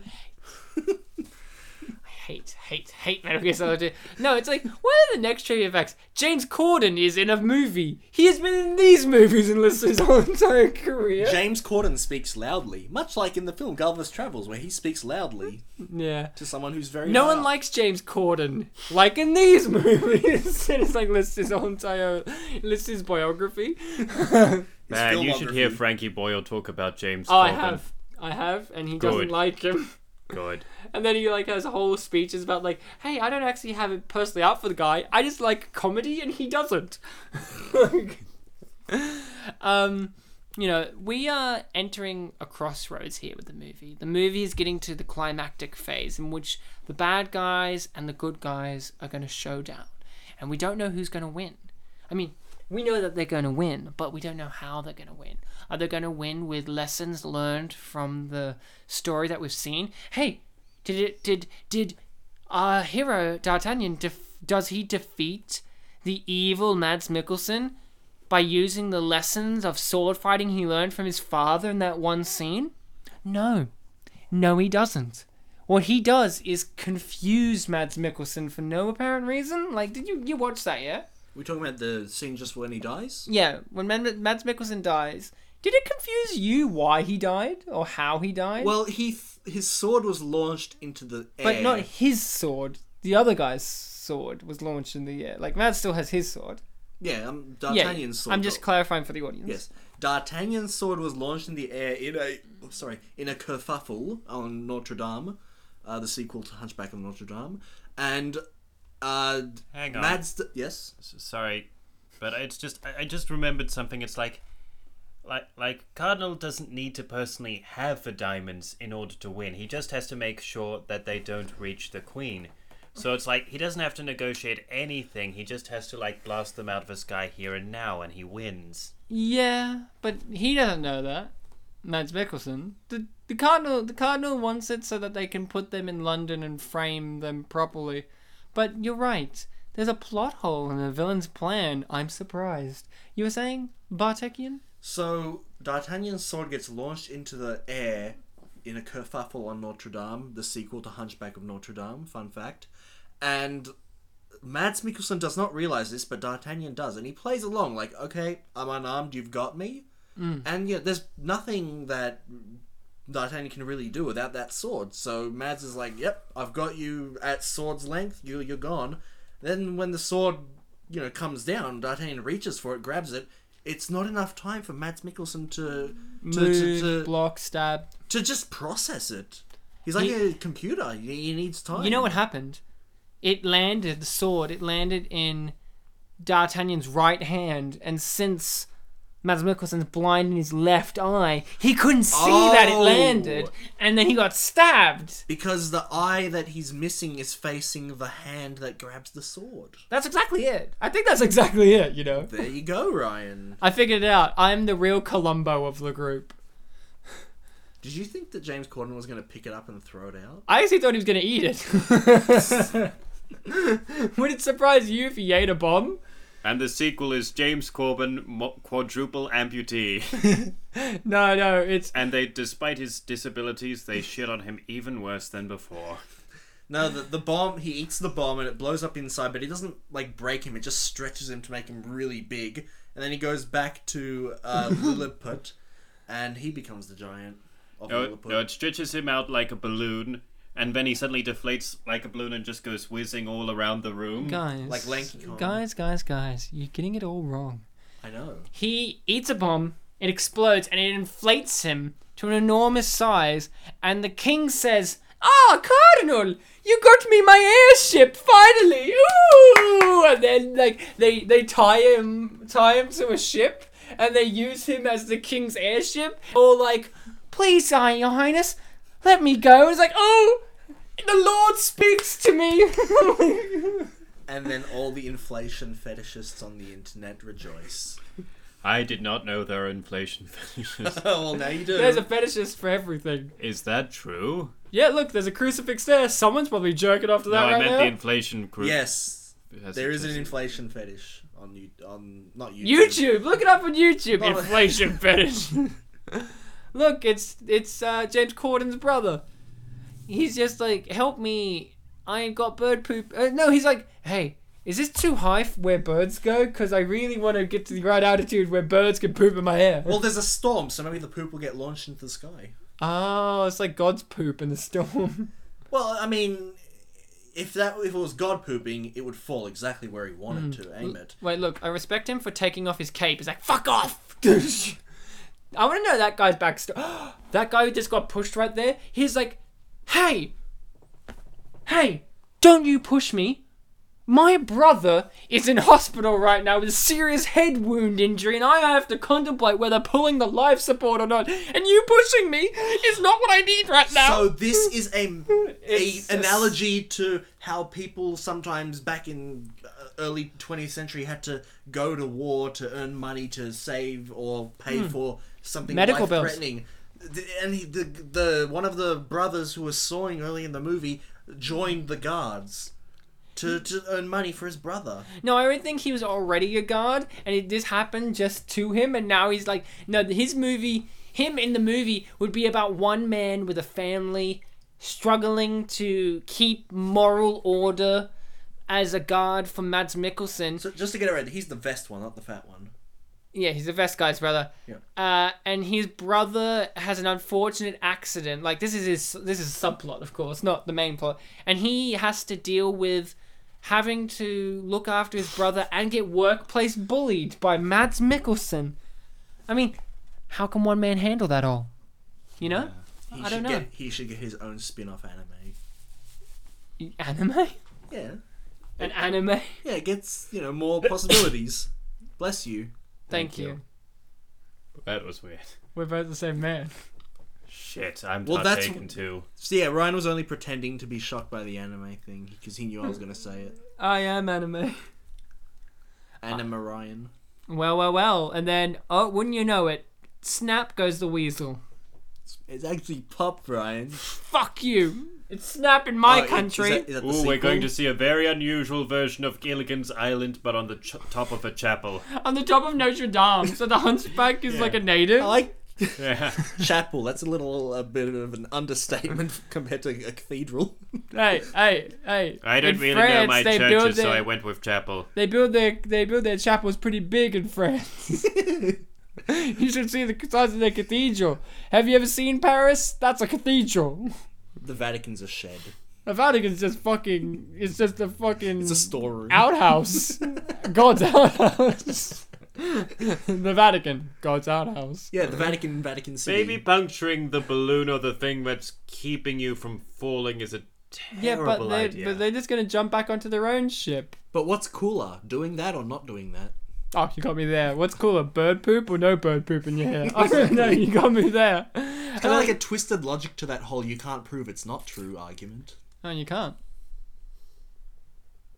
It's like, what's cooler than... Well, what's not cooler than this? Not doing it. Oh, I thought you were going to say... Yeah, no, I, I set it up You bad. Can't prove I didn't have a hand in writing Harry Potter. You know, you if, know if Porthos was standing a bit more to the left, that would have gone in his bum. I was going to say... If there was a woman on that ship... She'd want to get impaled? Is that what you're saying, Ryan? What? The fuck? What? She would give birth to Notre Dame's breast babies. We've already established this. That's God's penis right there. Oh. The tip of every chapel is God's penis. Oh, okay. Well, a chapel, right? Well, that's a chapel. We already established that. No wonder he wants so many wives. Yeah, exactly. Brides of Christ, all of them have to rub themselves against the chapel every oh, day. Oh, I Didn't... regret saying that now. Look, that guy's got a key.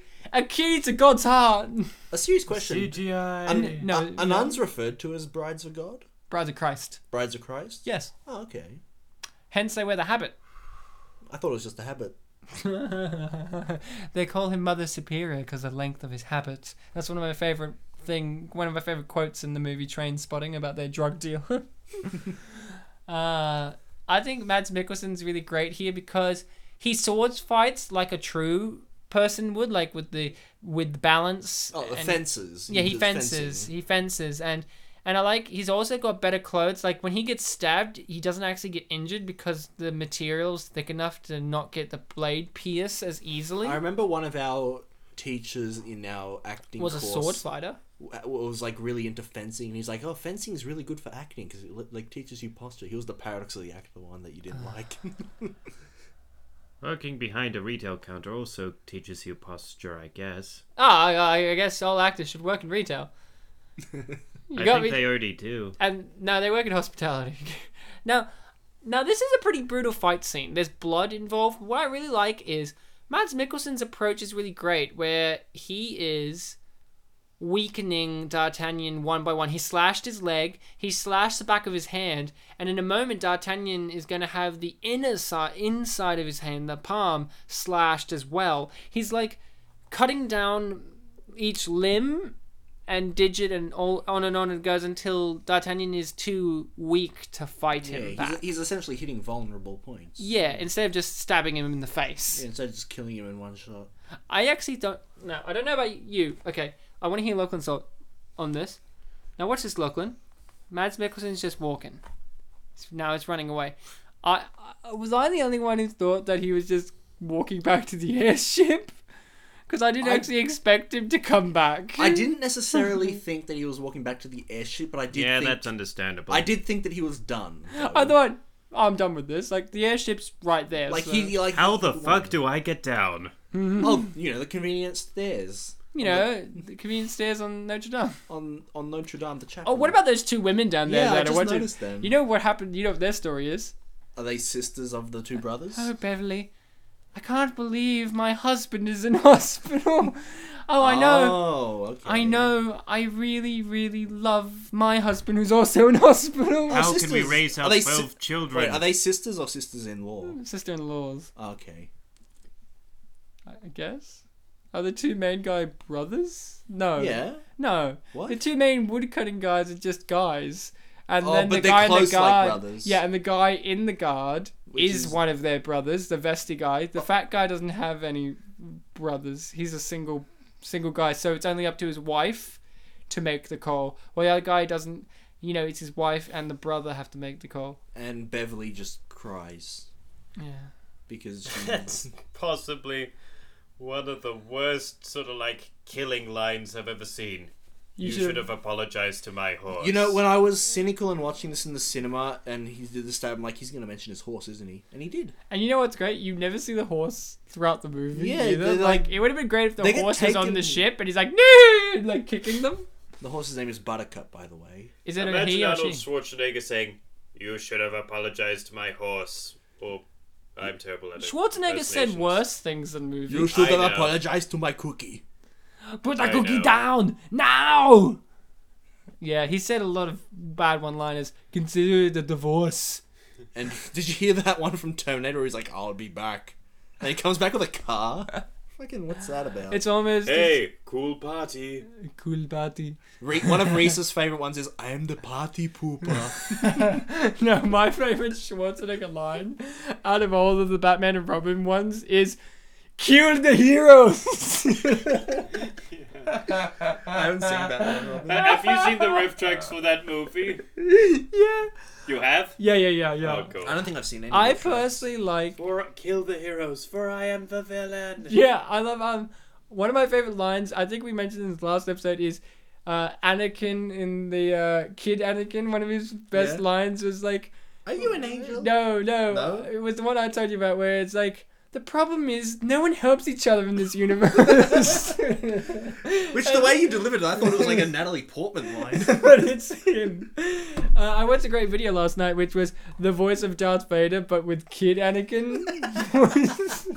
That's fantastic. And he's like that scene where he's choking one of the guys, the rebels, and he's like, you know, obviously he's like, where are the plans? And he's like, did you know I do pod racing?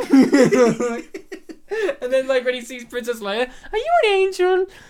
That sounds better than the clips of the guy who's... Real? Pla- the real Darth Vader, like, the one in the costume. And he's shouting. Speaking. And he's like a, like a cowboy southerner guy. I, I think farmer, one sorry. of my favourites was, like, the oral notes. I mm. mean, I've tr- I've showed Ryan yeah. some of the oral notes. It's like they, um, they put Dom- Donald Trump quotes, like, over Darth Vader. It's like he starts joking someone, you're fired. I like, um... what's wrong with his eyes? I don't think that outfit's working for him because it's making his eyes look extra pink. Maybe he cried. Look at him. Oh my god, his eyes are red. He uh, he did some crying. He's albino, actually. That's really offensive. Uh, we shouldn't make fun of... He is? No. Wait. I was just making sure. What does the red have to do with him being albino? No, he, they dyed his hair for the movie. You know, they still got to get roles. Oh, no, don't you know that? What? Uh, albinos, albinos, uh... the sense of the sensitivity of their skin and all of that, they they get a lot of uh, red eyes because of the skin of the eyelids or something like oh, that, or a lot okay. of irritations of the skin as well. Like their lips are also very kind of pinky red, and well, his eyes are white now. Yeah, and yeah, and different scene, uh, and his e- and ears as well. Like just the more sensitive areas. I didn't know about the eye thing. Yeah, it's cool. I know now. Would you have known without me? Oh, I saw what you did there. And there's enough wood puns for now. Like the eye. I really like the fact that at the end of this, the Cardinals is like, you guys really forward my plans. You want to work for me?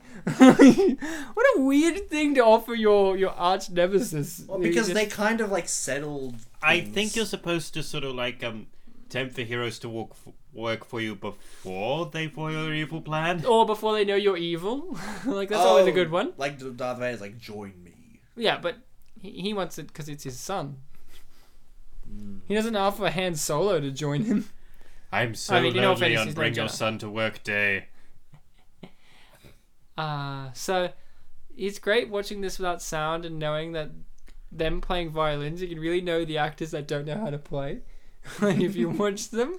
There was one guy just bobbling his head, like, do do do. I remember once... Head banging classical music. I remember once da, when da. I was an extra on Neighbours, I was a student in a classroom, like, learning how to play guitar. And, like, I used to take guitar lessons. I wasn't very good, but I remembered some things. Mm. And, like, I when I was playing at some... One of the, like, crew members came up and was like, hey, you, you're... I think you're the best one of the group. And I'm like, oh, thank you. And he said that to everyone in the group that day. You're the best one of the group. Don't tell that, that Bartek guy I said that. Okay? Like, he's very sensitive. Oh, this is the... I think this is the last shot before the cliffhanger. Uh, you're really going to enjoy this. If you like James Corden and a big fat sack of meat, you're really going to enjoy it. That was strangely ominous. Well, you can see him coming, hey, so it's doesn't that guard on the left look like Ricky Gervais? Slightly? When he has a goatee and a beard? Not bit, quite. Bit tall. No, I said looks like a little bit. No, here's something. Look, here it is. And a fish, it looks like. And is that... What is that? A pudding? Or jelly? Like it's, it's like a red. Giant half tomato. I thought it was watermelon originally, but look, it looks like a pudding with the, the even at their finest hour, they can still afford to spend a minute to lip to, yeah, putting down the help. Yeah, oh, yeah. That was a bit, a bit of a sour note, but then you get this. But then you get. I guess that thing kind of looked like one of those things that were kicked in, like the Willy Wonka's candy garden. Mm. You know something cool? In this movie, they use that weird voice effect on uh, yeah, Orlando Bloom a lot. And fun fact, that's not an effect. Orlando Bloom can just really throw his voice in a digitally altered way. Wow. I, just like T-Pain. No, so Orlando Bloom's wearing a great little neck piece here. Here's something I was expecting. A little touch for me. I, I think his outfit really rocks in this scene. I really like it the most. He looks like an evil Shakespeare. But I was expecting him to wear red. Because he asks her Uh, what's, favorite, sure what. what's your favorite color? And she said, I don't know, red. And he's like, I just want to see if you could tell the truth for once. I was really re- expecting him to wear red just to, like, impress her. Well, he's got red flags on that specific ship. Oh, you got me. And all of them. No, the rest have, like, blue ones, don't they? As a nobleman, he, of course, has authority to sort of declare war on France without King's approval. Do you reckon Byrne was Duke? Happy? Byrne was well, of course, dead. That makes sense. Now, before we give our ratings and reviews, there's a lot of things we felt during this, but we can't leave you hanging on too long with the fan fiction. I'll read you the last little snippet of, of where we were up to. He turned my mother... My love, he said, it will be hard, but I want you to love again. Once I'm gone, promise me. I promise, she said with in her face. And now, the story right now. Isabella, he said. Technically, there's always tears in your face, like sort of behind your tear ducts. In in your face. That's romantic. Isabella, promise me that you will stay the way you are and never change. And when the time is right, you will find love. I promise. Oh wait, I, I promise. I choked out. Boys, my father said, coughing. Protect my girls. Watch over them. Guide them. Love them. If needed, never leave them. Because when they see you, they will. We promise. They all said together, and with that. I saw the life of my father cease to exist. Without the A. Without the A. I stood and walked to Buckingham's ship above and screamed at the top of my lungs, Coward! As it flew away. I ran with it screaming. I ran with it, with it. Screaming at it, throwing my shoes and crying as it flew away. I fell to the ground sobbing so hard it felt like my heart, my heart, my going to leap out of my chest. Suddenly, I felt several hands on my shoulder. Mm.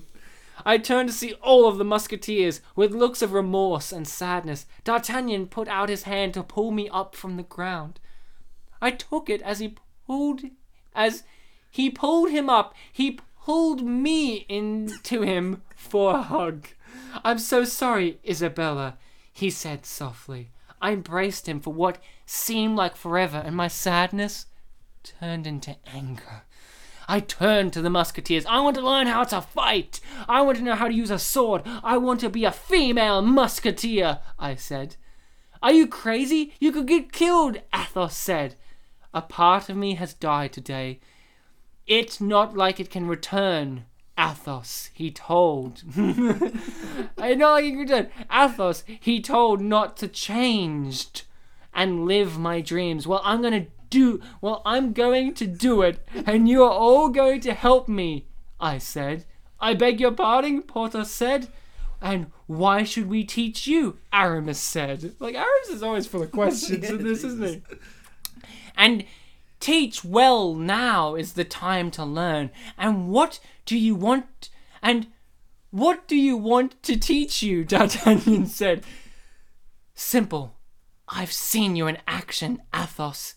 Teach me your courage and smart. Porthos, teach me how to give the partner an unex- the unexpected. Aramis, teach me your agility and sneaking. And D'Artagnan will teach me the best. like, like, fuck you guys. And that is, and that is, Athos said.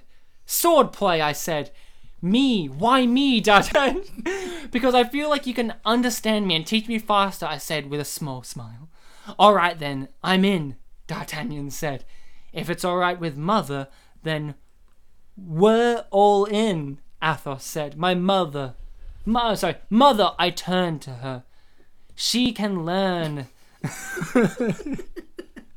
She can learn, Samantha said. I think it's supposed to be Samantha, but Samantha said, yes, I yelled, jumping in Athos's arms, hugging him.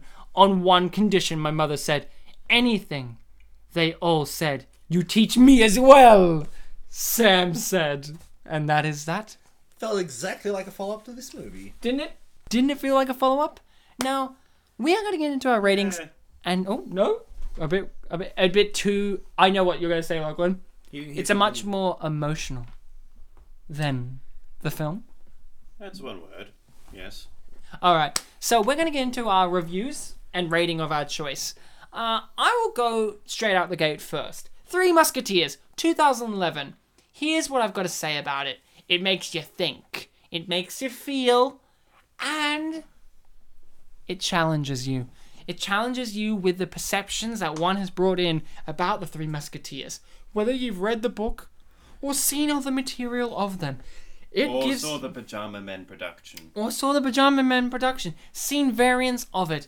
It makes you question what they are going to do different in this movie. And the things they do different, they sure do them differently. They nail them. They nail them hard. And the things that they do keep, the old-fashioned tradition of the love interest, the damsel in distress, all this, they turn up to eleven and then some.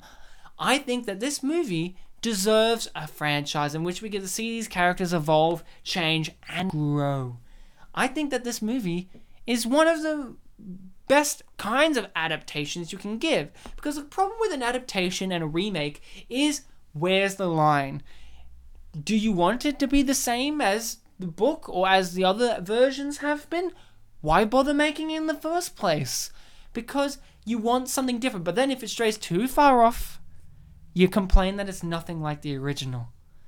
This is the perfect way to do this, in which it takes enough from the original and goes far enough out from it as well, making it its own universe, its own thing, its own Three Musketeers.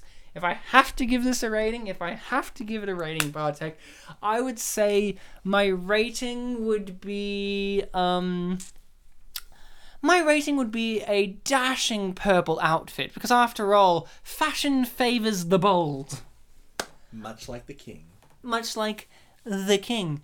Ah, uh, what about you, Lachlan? Let's see a a a, a, a review and or rate and and a rating of of your choice about this film masterpiece. Well, I thought it was a thrilling tale of a bold, intelligent cardinal trying to wrestle control of France over a whiny baby king who held hissy, hissy fits whenever he lost at chess and sort of berated his tailors for no reason. And let's be honest, quite clearly did not deserve to be running a kingdom. Clearly wasn't mature enough.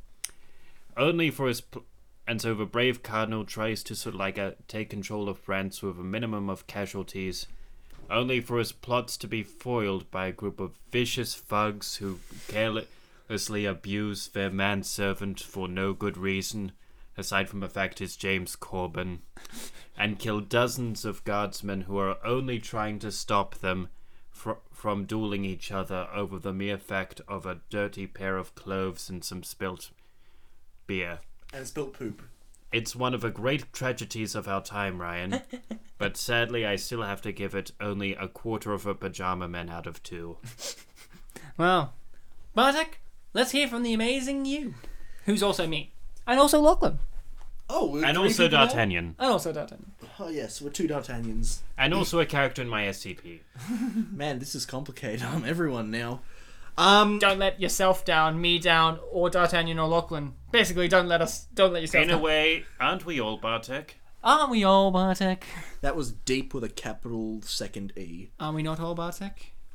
Guys, so this is the... F- including this time right here before our eyes, this minute before this one. Uh, this was my third time watching the film. It's not my third time listening to it, because as we said, it is muted, but we had subtitles. And it's one where I'm talking about it from an older perspective than when I saw it as a young kiddie who just finished year twelve and mm-hmm. was ready to enter the world of going to university. Did you have a beard back then? Yeah, probably. Oh. Mm.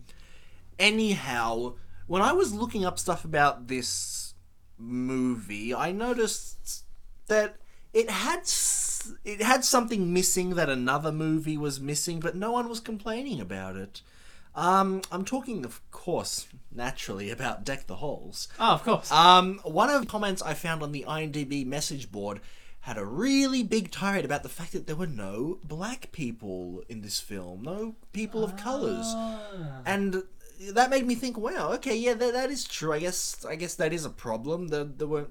I don't think there would have been any characters that needed to be black, especially, but they don't like, necessarily need to be white either, to be fair. Yes, oh. and then and yes. then I read some comments. I don't necessarily know if I included them, that were complaining about the fact that, you know, this is France, and you know there are white people in France, but they're all being played by people doing their normal accents. That they, they complained about whitewashing white people with other white people, and it just. Oh. That's a tragedy. And it just made me keep thinking about this whole whitewashing issue. We we even talked about it last week with whole Tiger Lily's a white lady, even though she's in a tribe of people who are outside of regular society. Yeah, in and the film they're Pan. all Yeah, and they're all multicolored... Multicolored... Multicultural. Uh, multi, multicultural society. And it reminded me, and I don't know if I've mentioned this yet on the show, but you know the uh, Scarlett Johansson film The Ghost on the Shell that's coming out yes. soon? Yes, yes.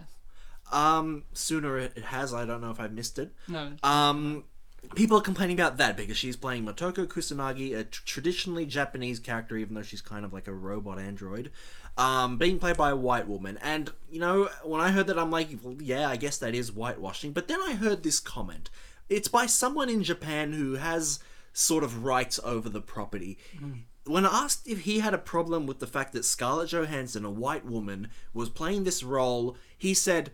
No, why would I have a problem with this? Scarlett Johansson is a very well-known, you know, American Hollywood actress, and I think that her presence will increase the likelihood of many people getting into my franchise Ghost in the Shell. Mm. So it's kind of like looking at there are good sides to it. People are like, oh no, we need this. This is a completely bad thing. But no. Not in, no. N- not in there Three are Musketeers good things. Case. In the Three Musketeers, is it not the exact same?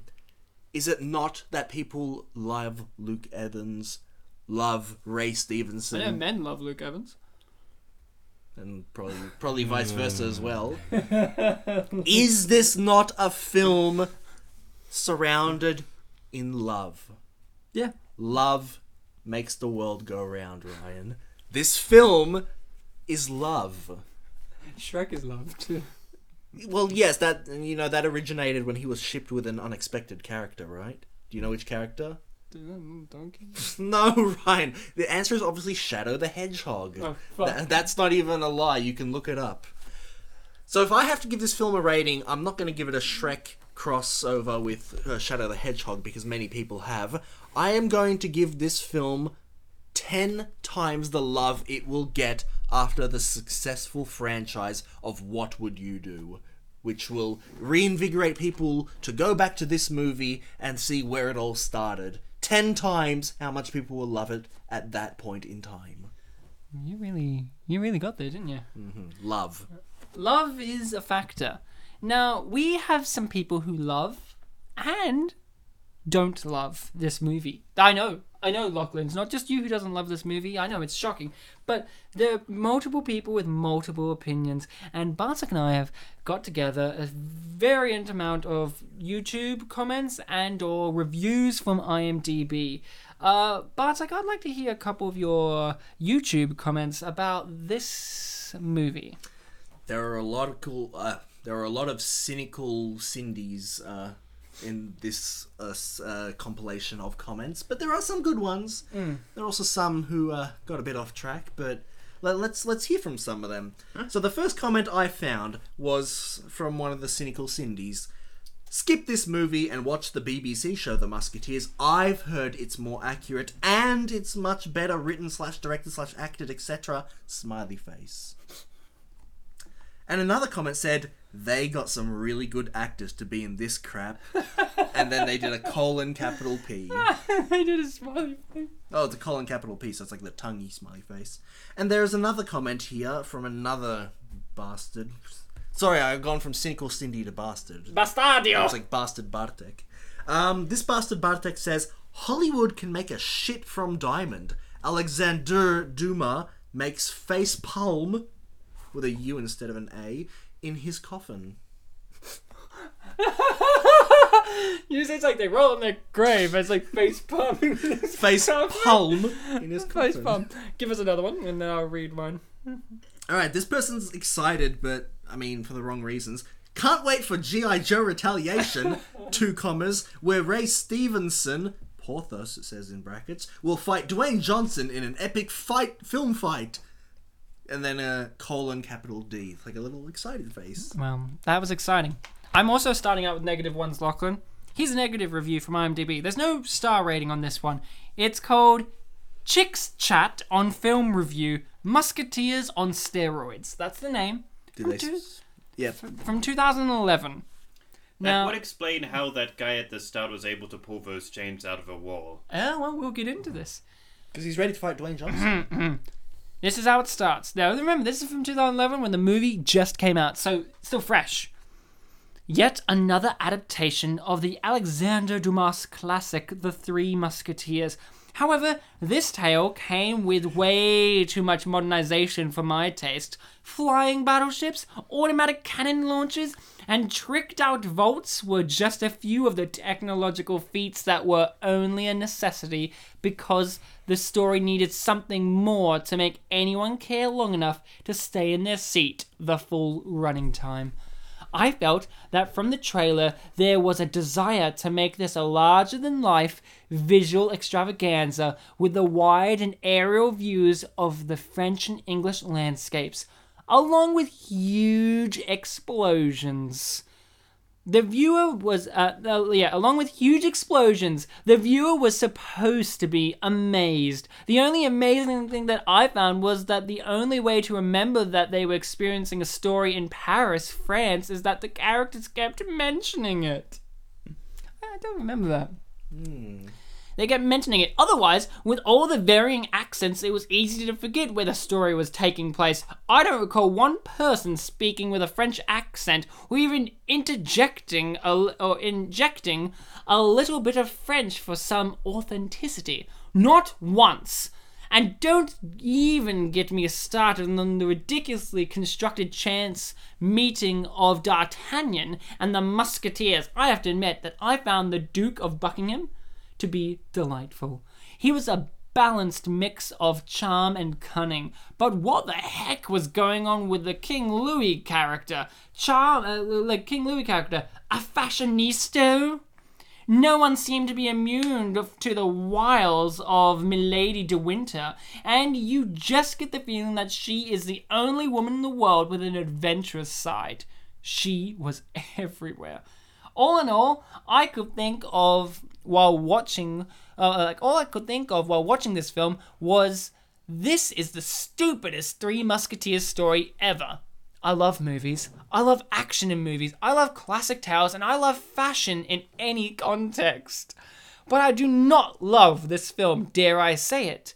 I did not like it very much. I did not like it, Sam I am. It should have... struck with, it's sort of stuck with a character-driven tale of heroism instead of stepping the over, over-the-top presentation and preoccupation with fashion. My preference is the classic tale and story and the cleverness, quick wit of the Musketeers, their exceptional fencing ability and their keen sense of loyalty to to the throne as they work to the mentor, as they work to mentor D'Artagnan as has always, that has always been enough. Don't bastardize a classic. Make your film and call it Swashbuckling or something. The story did not require three D, and it did not require my presence in the movie theatre. I give it a red light. They had a lot of feelings about that movie. Yeah, what was it called? Chick Chats? Yes, if you want to check out Chicks Chat on Film Review. And I have another one here for you. Dumas for Dummies. Seven stars. two thousand thirteen, so a couple years later. The two thousand, uh, twenty eleven's The Three Musketeers will never be accused of devotion to its source material, Dumas's famous novel. While it doesn't have a strong script, excellent acting, or even a loose grip on reality, it does have absurd fun in bucketfuls. It's a movie that you turn on... You you turn you turn of all the parts of your brain that handle higher functions. Sit back and hold on for the ride. Its Renaissance punk styling and its dedication to flash over substance may not have won it any acclaim, but it sure does make it a visual treat. It's one of those movies that you go, that if you go in looking for a challenging, mentally stimulating movie, you'll be sorely disappointed, but if you got a bowl of popcorn and a hankering for madcap adventure, this I the movie for you. Good movie? No. Fun movie? Yes. Three out of five stars. Cool. Let's hear from you, Bartek. Okay, so this these co- these next couple of comments came from before YouTube had the whole reply system where you can like get the initial comment and read down. So these are these are responses. Um, this first one is a response to someone who's calling out a bunch of Orlando Bloom, not to be confused with Orlando Kloom, fan girls for loving him, despite the fact that his character is very evil. I don't expect him to know me. I'm not the only one who loves him. You're just a disgruntled person. And I just think it's beautiful that a film like The Three Musketeers can bring out such raw emotion in a person that they can defend themselves in relation to the film. And the next one is a response to something that I just, I don't even understand. Serbia? I am Jew. You and your Serbia have a problem? You fucking racist! I fuck you and your racist Serbia! Smiling winky face, greetings. What, a Serbian what is going on film there? Review. Um, and this one is a response to the general cynical Sindiness. Oh no! Why is it so awful to see a story altered?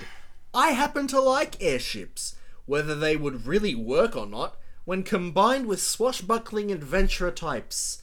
I understand it isn't faithful to the original story, but there's, but there's worse Finsk in the world than that. Christ. Christ. Just added there for posterity. Mm-hmm. Well, uh, that's good now from that, but we have to get back to some ten-star review from I M D B. That's right. There are some positive ones. All right, take a drink. For take a drink. Us all. Oh, I'm going to take a big drink because this is a big word full of review. And there he goes, sucking on that bottle like a teat. Like a baby teat? Like, did I get born from this bottle? Well, when you were in the bottle, you could drink it all you want. You know, now some people, they live for the bottle. Yep.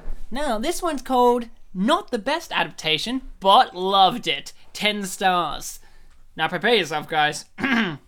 For this may contain spoilers. Honestly, this was not the best adaptation of The Three Musketeers, but I personally enjoyed it a lot, despite it being in a different language. And not understanding half of it. One of the reasons why is because the movie was very entertaining, and the second reason is because I prefer not to compare both the movie and the books together, since no movie is perfect when it comes to adapting it from a book. The only one that came pretty close was The Three Musketeers nineteen seventies version. I did not really mind the airships because Anderson did say in an article that he decided to use one of Da Vinci's war machines in the movie, and I just interpreted the airships as Buckingham just trying to find a way ah. to defeat the nation of France. And Da Vinci's tomb was at the beginning, it was foreshadowing. I did not mind it either when Milady bungee jumped from the roof, practically half naked, because honestly, who would want to be bungee jumping in that kind of dress, am I right? Sure, it's a lot easier to fight in the dress, but do you really think it's going to be a whole lot easier trying to bungee jump and doing all of those jumps and leaps on the roof in a Queen in Queen Anne's room? Though the Milady in the actual book would probably never do anything like that. I did not mind it in the least because I believe if Milady is capable of murder, then she is capable of everything else. The movie was a bit humorous and all action. The plot seemed to go by too quickly in my opinion, but I just think the movie is good for entertainment. There were lots of references to the books, though. Like, for instance, Buckingham's letters to Queen Anne, the stealing of the Queen's diamonds, Athos and Milady's relationship, despite the complete differences between the book and this movie, the affair between Milady and Buckingham, and finally, England going to war with France. I won't go into full details of the book. You just have to read the book yourself, but there are a lot of differences between them, but still some references to it. Some of the characters were a little off character, like Buckingham, since in the book he wasn't really a bad guy, just a lovesick puppy. But I think from the German version of the movie, that Orlando Bloom did not do so bad. In fact, he really made it seem plausible for him to play the role of a bad guy. Both Orlando and Mila Jovovich really gave me chills, though the sexuality between Milady and Buckingham really drew me into the story more because just... because just like Milady in the book, the Milady in this movie was not your average go-to-church-and-stay-pure kind of seventeenth century woman. I believe Milady in both the book and the movies make the story more interesting because without her, there would be no adventures, although I will agree with one review. There was too much attention on Buckingham and Milady, and not enough on D'Artagnan, which is basically what the whole story is about. The whole story is about D'Artagnan. I also found it a little weird how Milady was able to survive the fall from the airship. I do not find it plausible for a person to be able to survive after jumping four thousand or higher. I suck with numbers. uh, four thousand, I suck with numbers, and landing in the water. But the movie is just meant for entertainment, so I really do not care. I really hope that the next movie, though, will pay a little more attention to D'Artagnan and not to kill off Orlando, because I'll be mad if Anderson did. If you're one of those people who really expects this to be the perfect adaptation, do not expect too much, because no adaptation is perfect, and this is just one of those movies where you can just go and watch a movie, say a Disney movie, and just escape from reality. That's what it is. And that's the end of that review. Passion. Uh, I'll let you read from another couple. I've got six left. Ah, give us, give us two or three. Okay. This person is critical of a decision that was made for this movie. This is a joke. Of course Hollywood make uh, of course Hollywood would make a badass assassin into a female during this time period. Right! Last time I checked, an assassin is described as being in peak human physical condition and athleticism, being capable of performing great feats of acrobats and much more. This, and in quotes, assassin girl is skinny as a thread of hay. Push her off an eight-story building, spelled the wrong kind of story, and she'd break her damn legs. And really? Really? A leap of faith at fifty-eight seconds? This was a video of the trailer. Ezio Auditore would kill y'all thieving bastards. He's the main character of Assassin's Creed two. Ah, oh, oh, right, right, yes. And Brotherhood and uh, Revelations. And one more? Sure, just bolt on a gas bag to a wooden galleon and it will fly. Maybe some great alchemist developed a super lifting gas out of bat farts and that's why they can fly in spite of being a hundred times too heavy. Because this guy's a genius. He knows how to make bat farts make your ship fly. Now... this one, guys, Lachlan, I know this is one's really going to grab you, because this is called pure entertainment, and I think we can all agree pure entertainment was had with this movie. Nine stars. From twenty eleven, just for context. Take this from a woman who's in her twenties, afraid of blood, and never read the actual story of this title. I found the movie great. It satisfied my expectation and my need of entertainment. Perfectly cast, everything from the Musketeers to the silly king and the cute queen. The acting were superb. The scree- the scripts were absolutely cheesy, but somewhat expected from this kind of genre.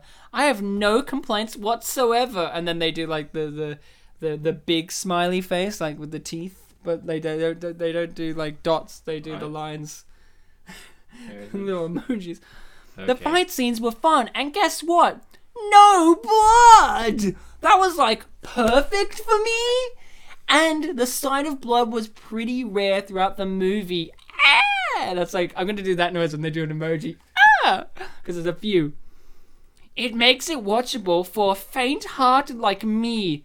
It also explains why it was. It has a better score from the female audience. Check the vote statistic.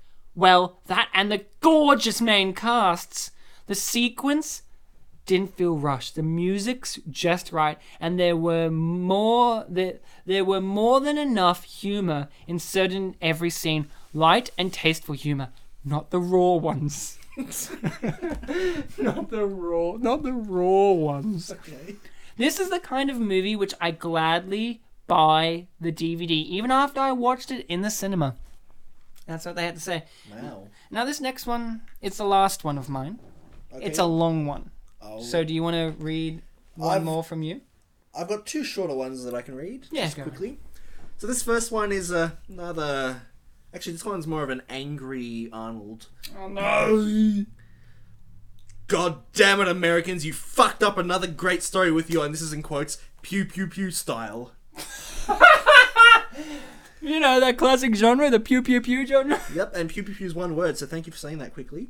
And one more, Hollywood needs to take a bath. Well, this one is a seven-star review from two thousand twelve, written in Sweden, just to give you some feel. Delightful.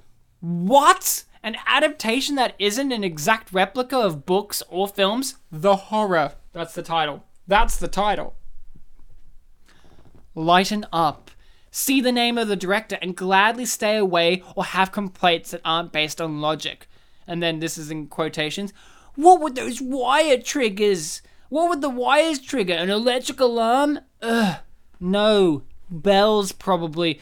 How come Aramis can make a leap from that height without even twisting his ankle? Ugh, God damn it. Well, uh, well, the Musketeers are so legendary and mythical, maybe it was time to have fun with and present these guys as something close to superheroes, which the source material, in a way, in a way, view them as larger than life. Fitting words for this updated, laid-back version. And I don't object to that. It's just that they sort of swing from superheroes to sort of straight historical fiction. And they also don't really justify any of the violence that they commit as- aside from the last third. But, Lachlan, the next part of this, uh, par- the start of this paragraph is sophisticated. People often say you should read a book now and again instead of just watching simple movies. In this case, I have to reply, take the time to see a movie and view it as a movie instead of just reading a books. A singular plural books. Everything evolves. Not always for the better, of course. That's everything. And just cause everything just cause something's classic doesn't mean that it's gold. Dumas' stories about his musketeers isn't Shakespeare. No metaphor for the afterlife. It's adventure with a splash of thriller plot twist. Who wants to see the same film over and over with the only difference being the actors? Not me. Adapt or die.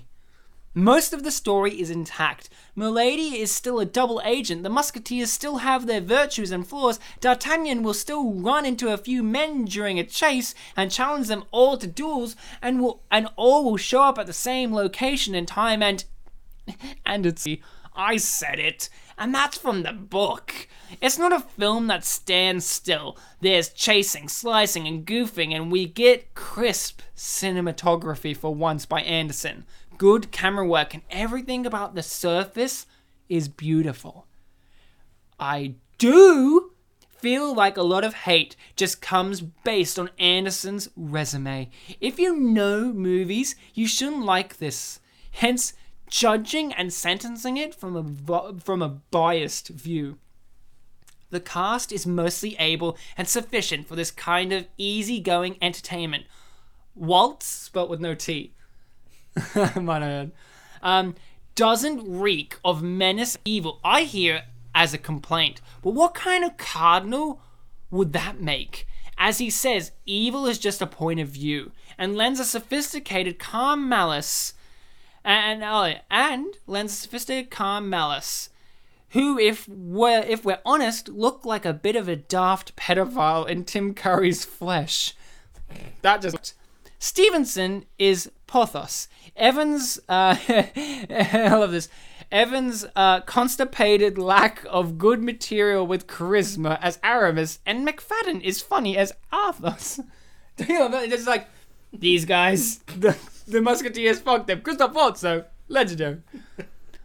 Uh, and then, and then, D'Artagnan is certainly the weak link. Don't know the age of the actor, but he looks seventeen, tops. And him challenging menacing villains and big heroes doesn't really work, and you almost laugh. Jovovich, the director's wife, looks alright for forty-eight, smiley face, but has way too much screen time and way too little range as an actress. Anderson should learn to separate career from personal life. At times, it's almost DeWitt's adventure. Bloom, in the controversial role as the cunning and arrogant Buckingham, gives a flamboyant performance to say the least, and is enjoyable, though clearly over the top. Things simmer along with not that many things to get excited about or to complain about. A solid but too familiar adventure that doesn't put our protagonist in serious harm's way. Enter Mads Mikkelsen and T T T's most spot-on performance. I love that. T T Ts. Is that... Doesn't it mean... Shouldn't it be T T Ms? Nope. The T T Ts. Most spot-on performance. At times, a thankless role for Mads Mikkelsen. He again stand out, he stands out and rises above the material. The one-eyed captain is at his core far from a coward, which we will see... Which we which we will see, but he wants results, quick, sees no point in honor, and is indifferent to see to how an adver- adversary is beaten. A sleazy, cool baddie worthy of walking in, walking in Lee's or Wincott's footsteps. Every time he strays far from the narratives, things get a bit too harmless, and the movie is most fun when it strays actually high in the sky. The third act raises the Musketeers from a somewhat fun, somewhat hollow five to a seven. In the end, I judge Anderson's job here, not on his own merits, cause then this is a masterpiece for its genre then. Genre then. It's a fast-paced ride with airships, three hundred slow-mo, a final, a finale with a duel on a rooftop, to majestic, a majestic score that, despite weaknesses and changes, not the same thing, is well worth the watch. Well, a lot of it was enjoyable. It, it's just you couldn't really get behind the characters at all. But wait. I don't think Dumas would be spinning in his grave even remotely. I think... He was cremated. I think he would pop up and say... And he does face palms. Skitty.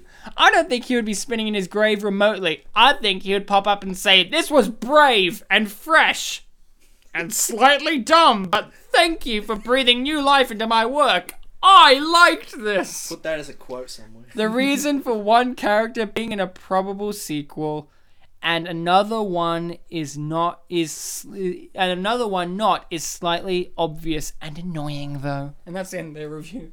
Okay. They had a lot of feelings. They had a lot, a lot. I mean, we had a lot of feelings. And I have two more feelings from two more people to share with you. And it's not going to take anywhere near as long as that review. Oh, but that one had a lot of feelings. This one...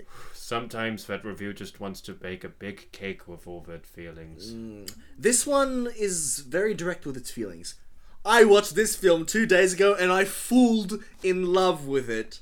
I don't know why, but I think Logan Lerman is is good actor for this film. Uh, he was a great D'Artagnan. Uh, and the last comment, and this one, you know what they're feeling. You can just... Uh, please be an erection? No, Ryan. I'm going to read it to you right now in all of its, like, six, seven words. Good. Yeah, it was shot in my city! With, like, nine exclamation points. Was that city Paris? Well, I mean, it was, filmed in, it was filmed in Germany. Oh, fuck yeah! Germany! So that's it, listening people. You guys have been fantastic, amazing, wonderful, superfluous, great, obviously. At least we assume you We will. assume. You could be you could be terrible. You could be awful people. You could be stealing jokes. You could be stealing material from from innocent Polish podcasters and using it for your own gain. You could be murderers. You could be thieves. You could you could be a producer for an unappreciated masterpiece, sitting there crying into your bowl of Weet-Bix. How do we know that you're not outside our house right now? How do we know that? We don't know that. Because they're busy go- Ooh. Oh my god. Oh my god, is Paul W S. Anderson outside? I don't see Mila Jovovich, so she must be too busy filming a scene. Oh no. Oh fuck. Shit. Until yeah, next time, guys. Till next time, guys. If there is to... a next time, he looks pretty angry. Till next time, guys. Remember to be nice to each other and, and check out all of Paul W S. Anderson's work. I really like Soldier with Kurt Russell and Event Horizon. Oh, oh, and all of the Resident Evil movies, of course. Please, no, don't break it through the window, Paul. No! Ah, my eyes! I know, he's beautiful. He's beautifully dressed. Oh, it looks really good, Ryan. What a nice purple outfit. I can't feel my legs. Fashion favours the bold. Coming soon, What Would You Do? Part two.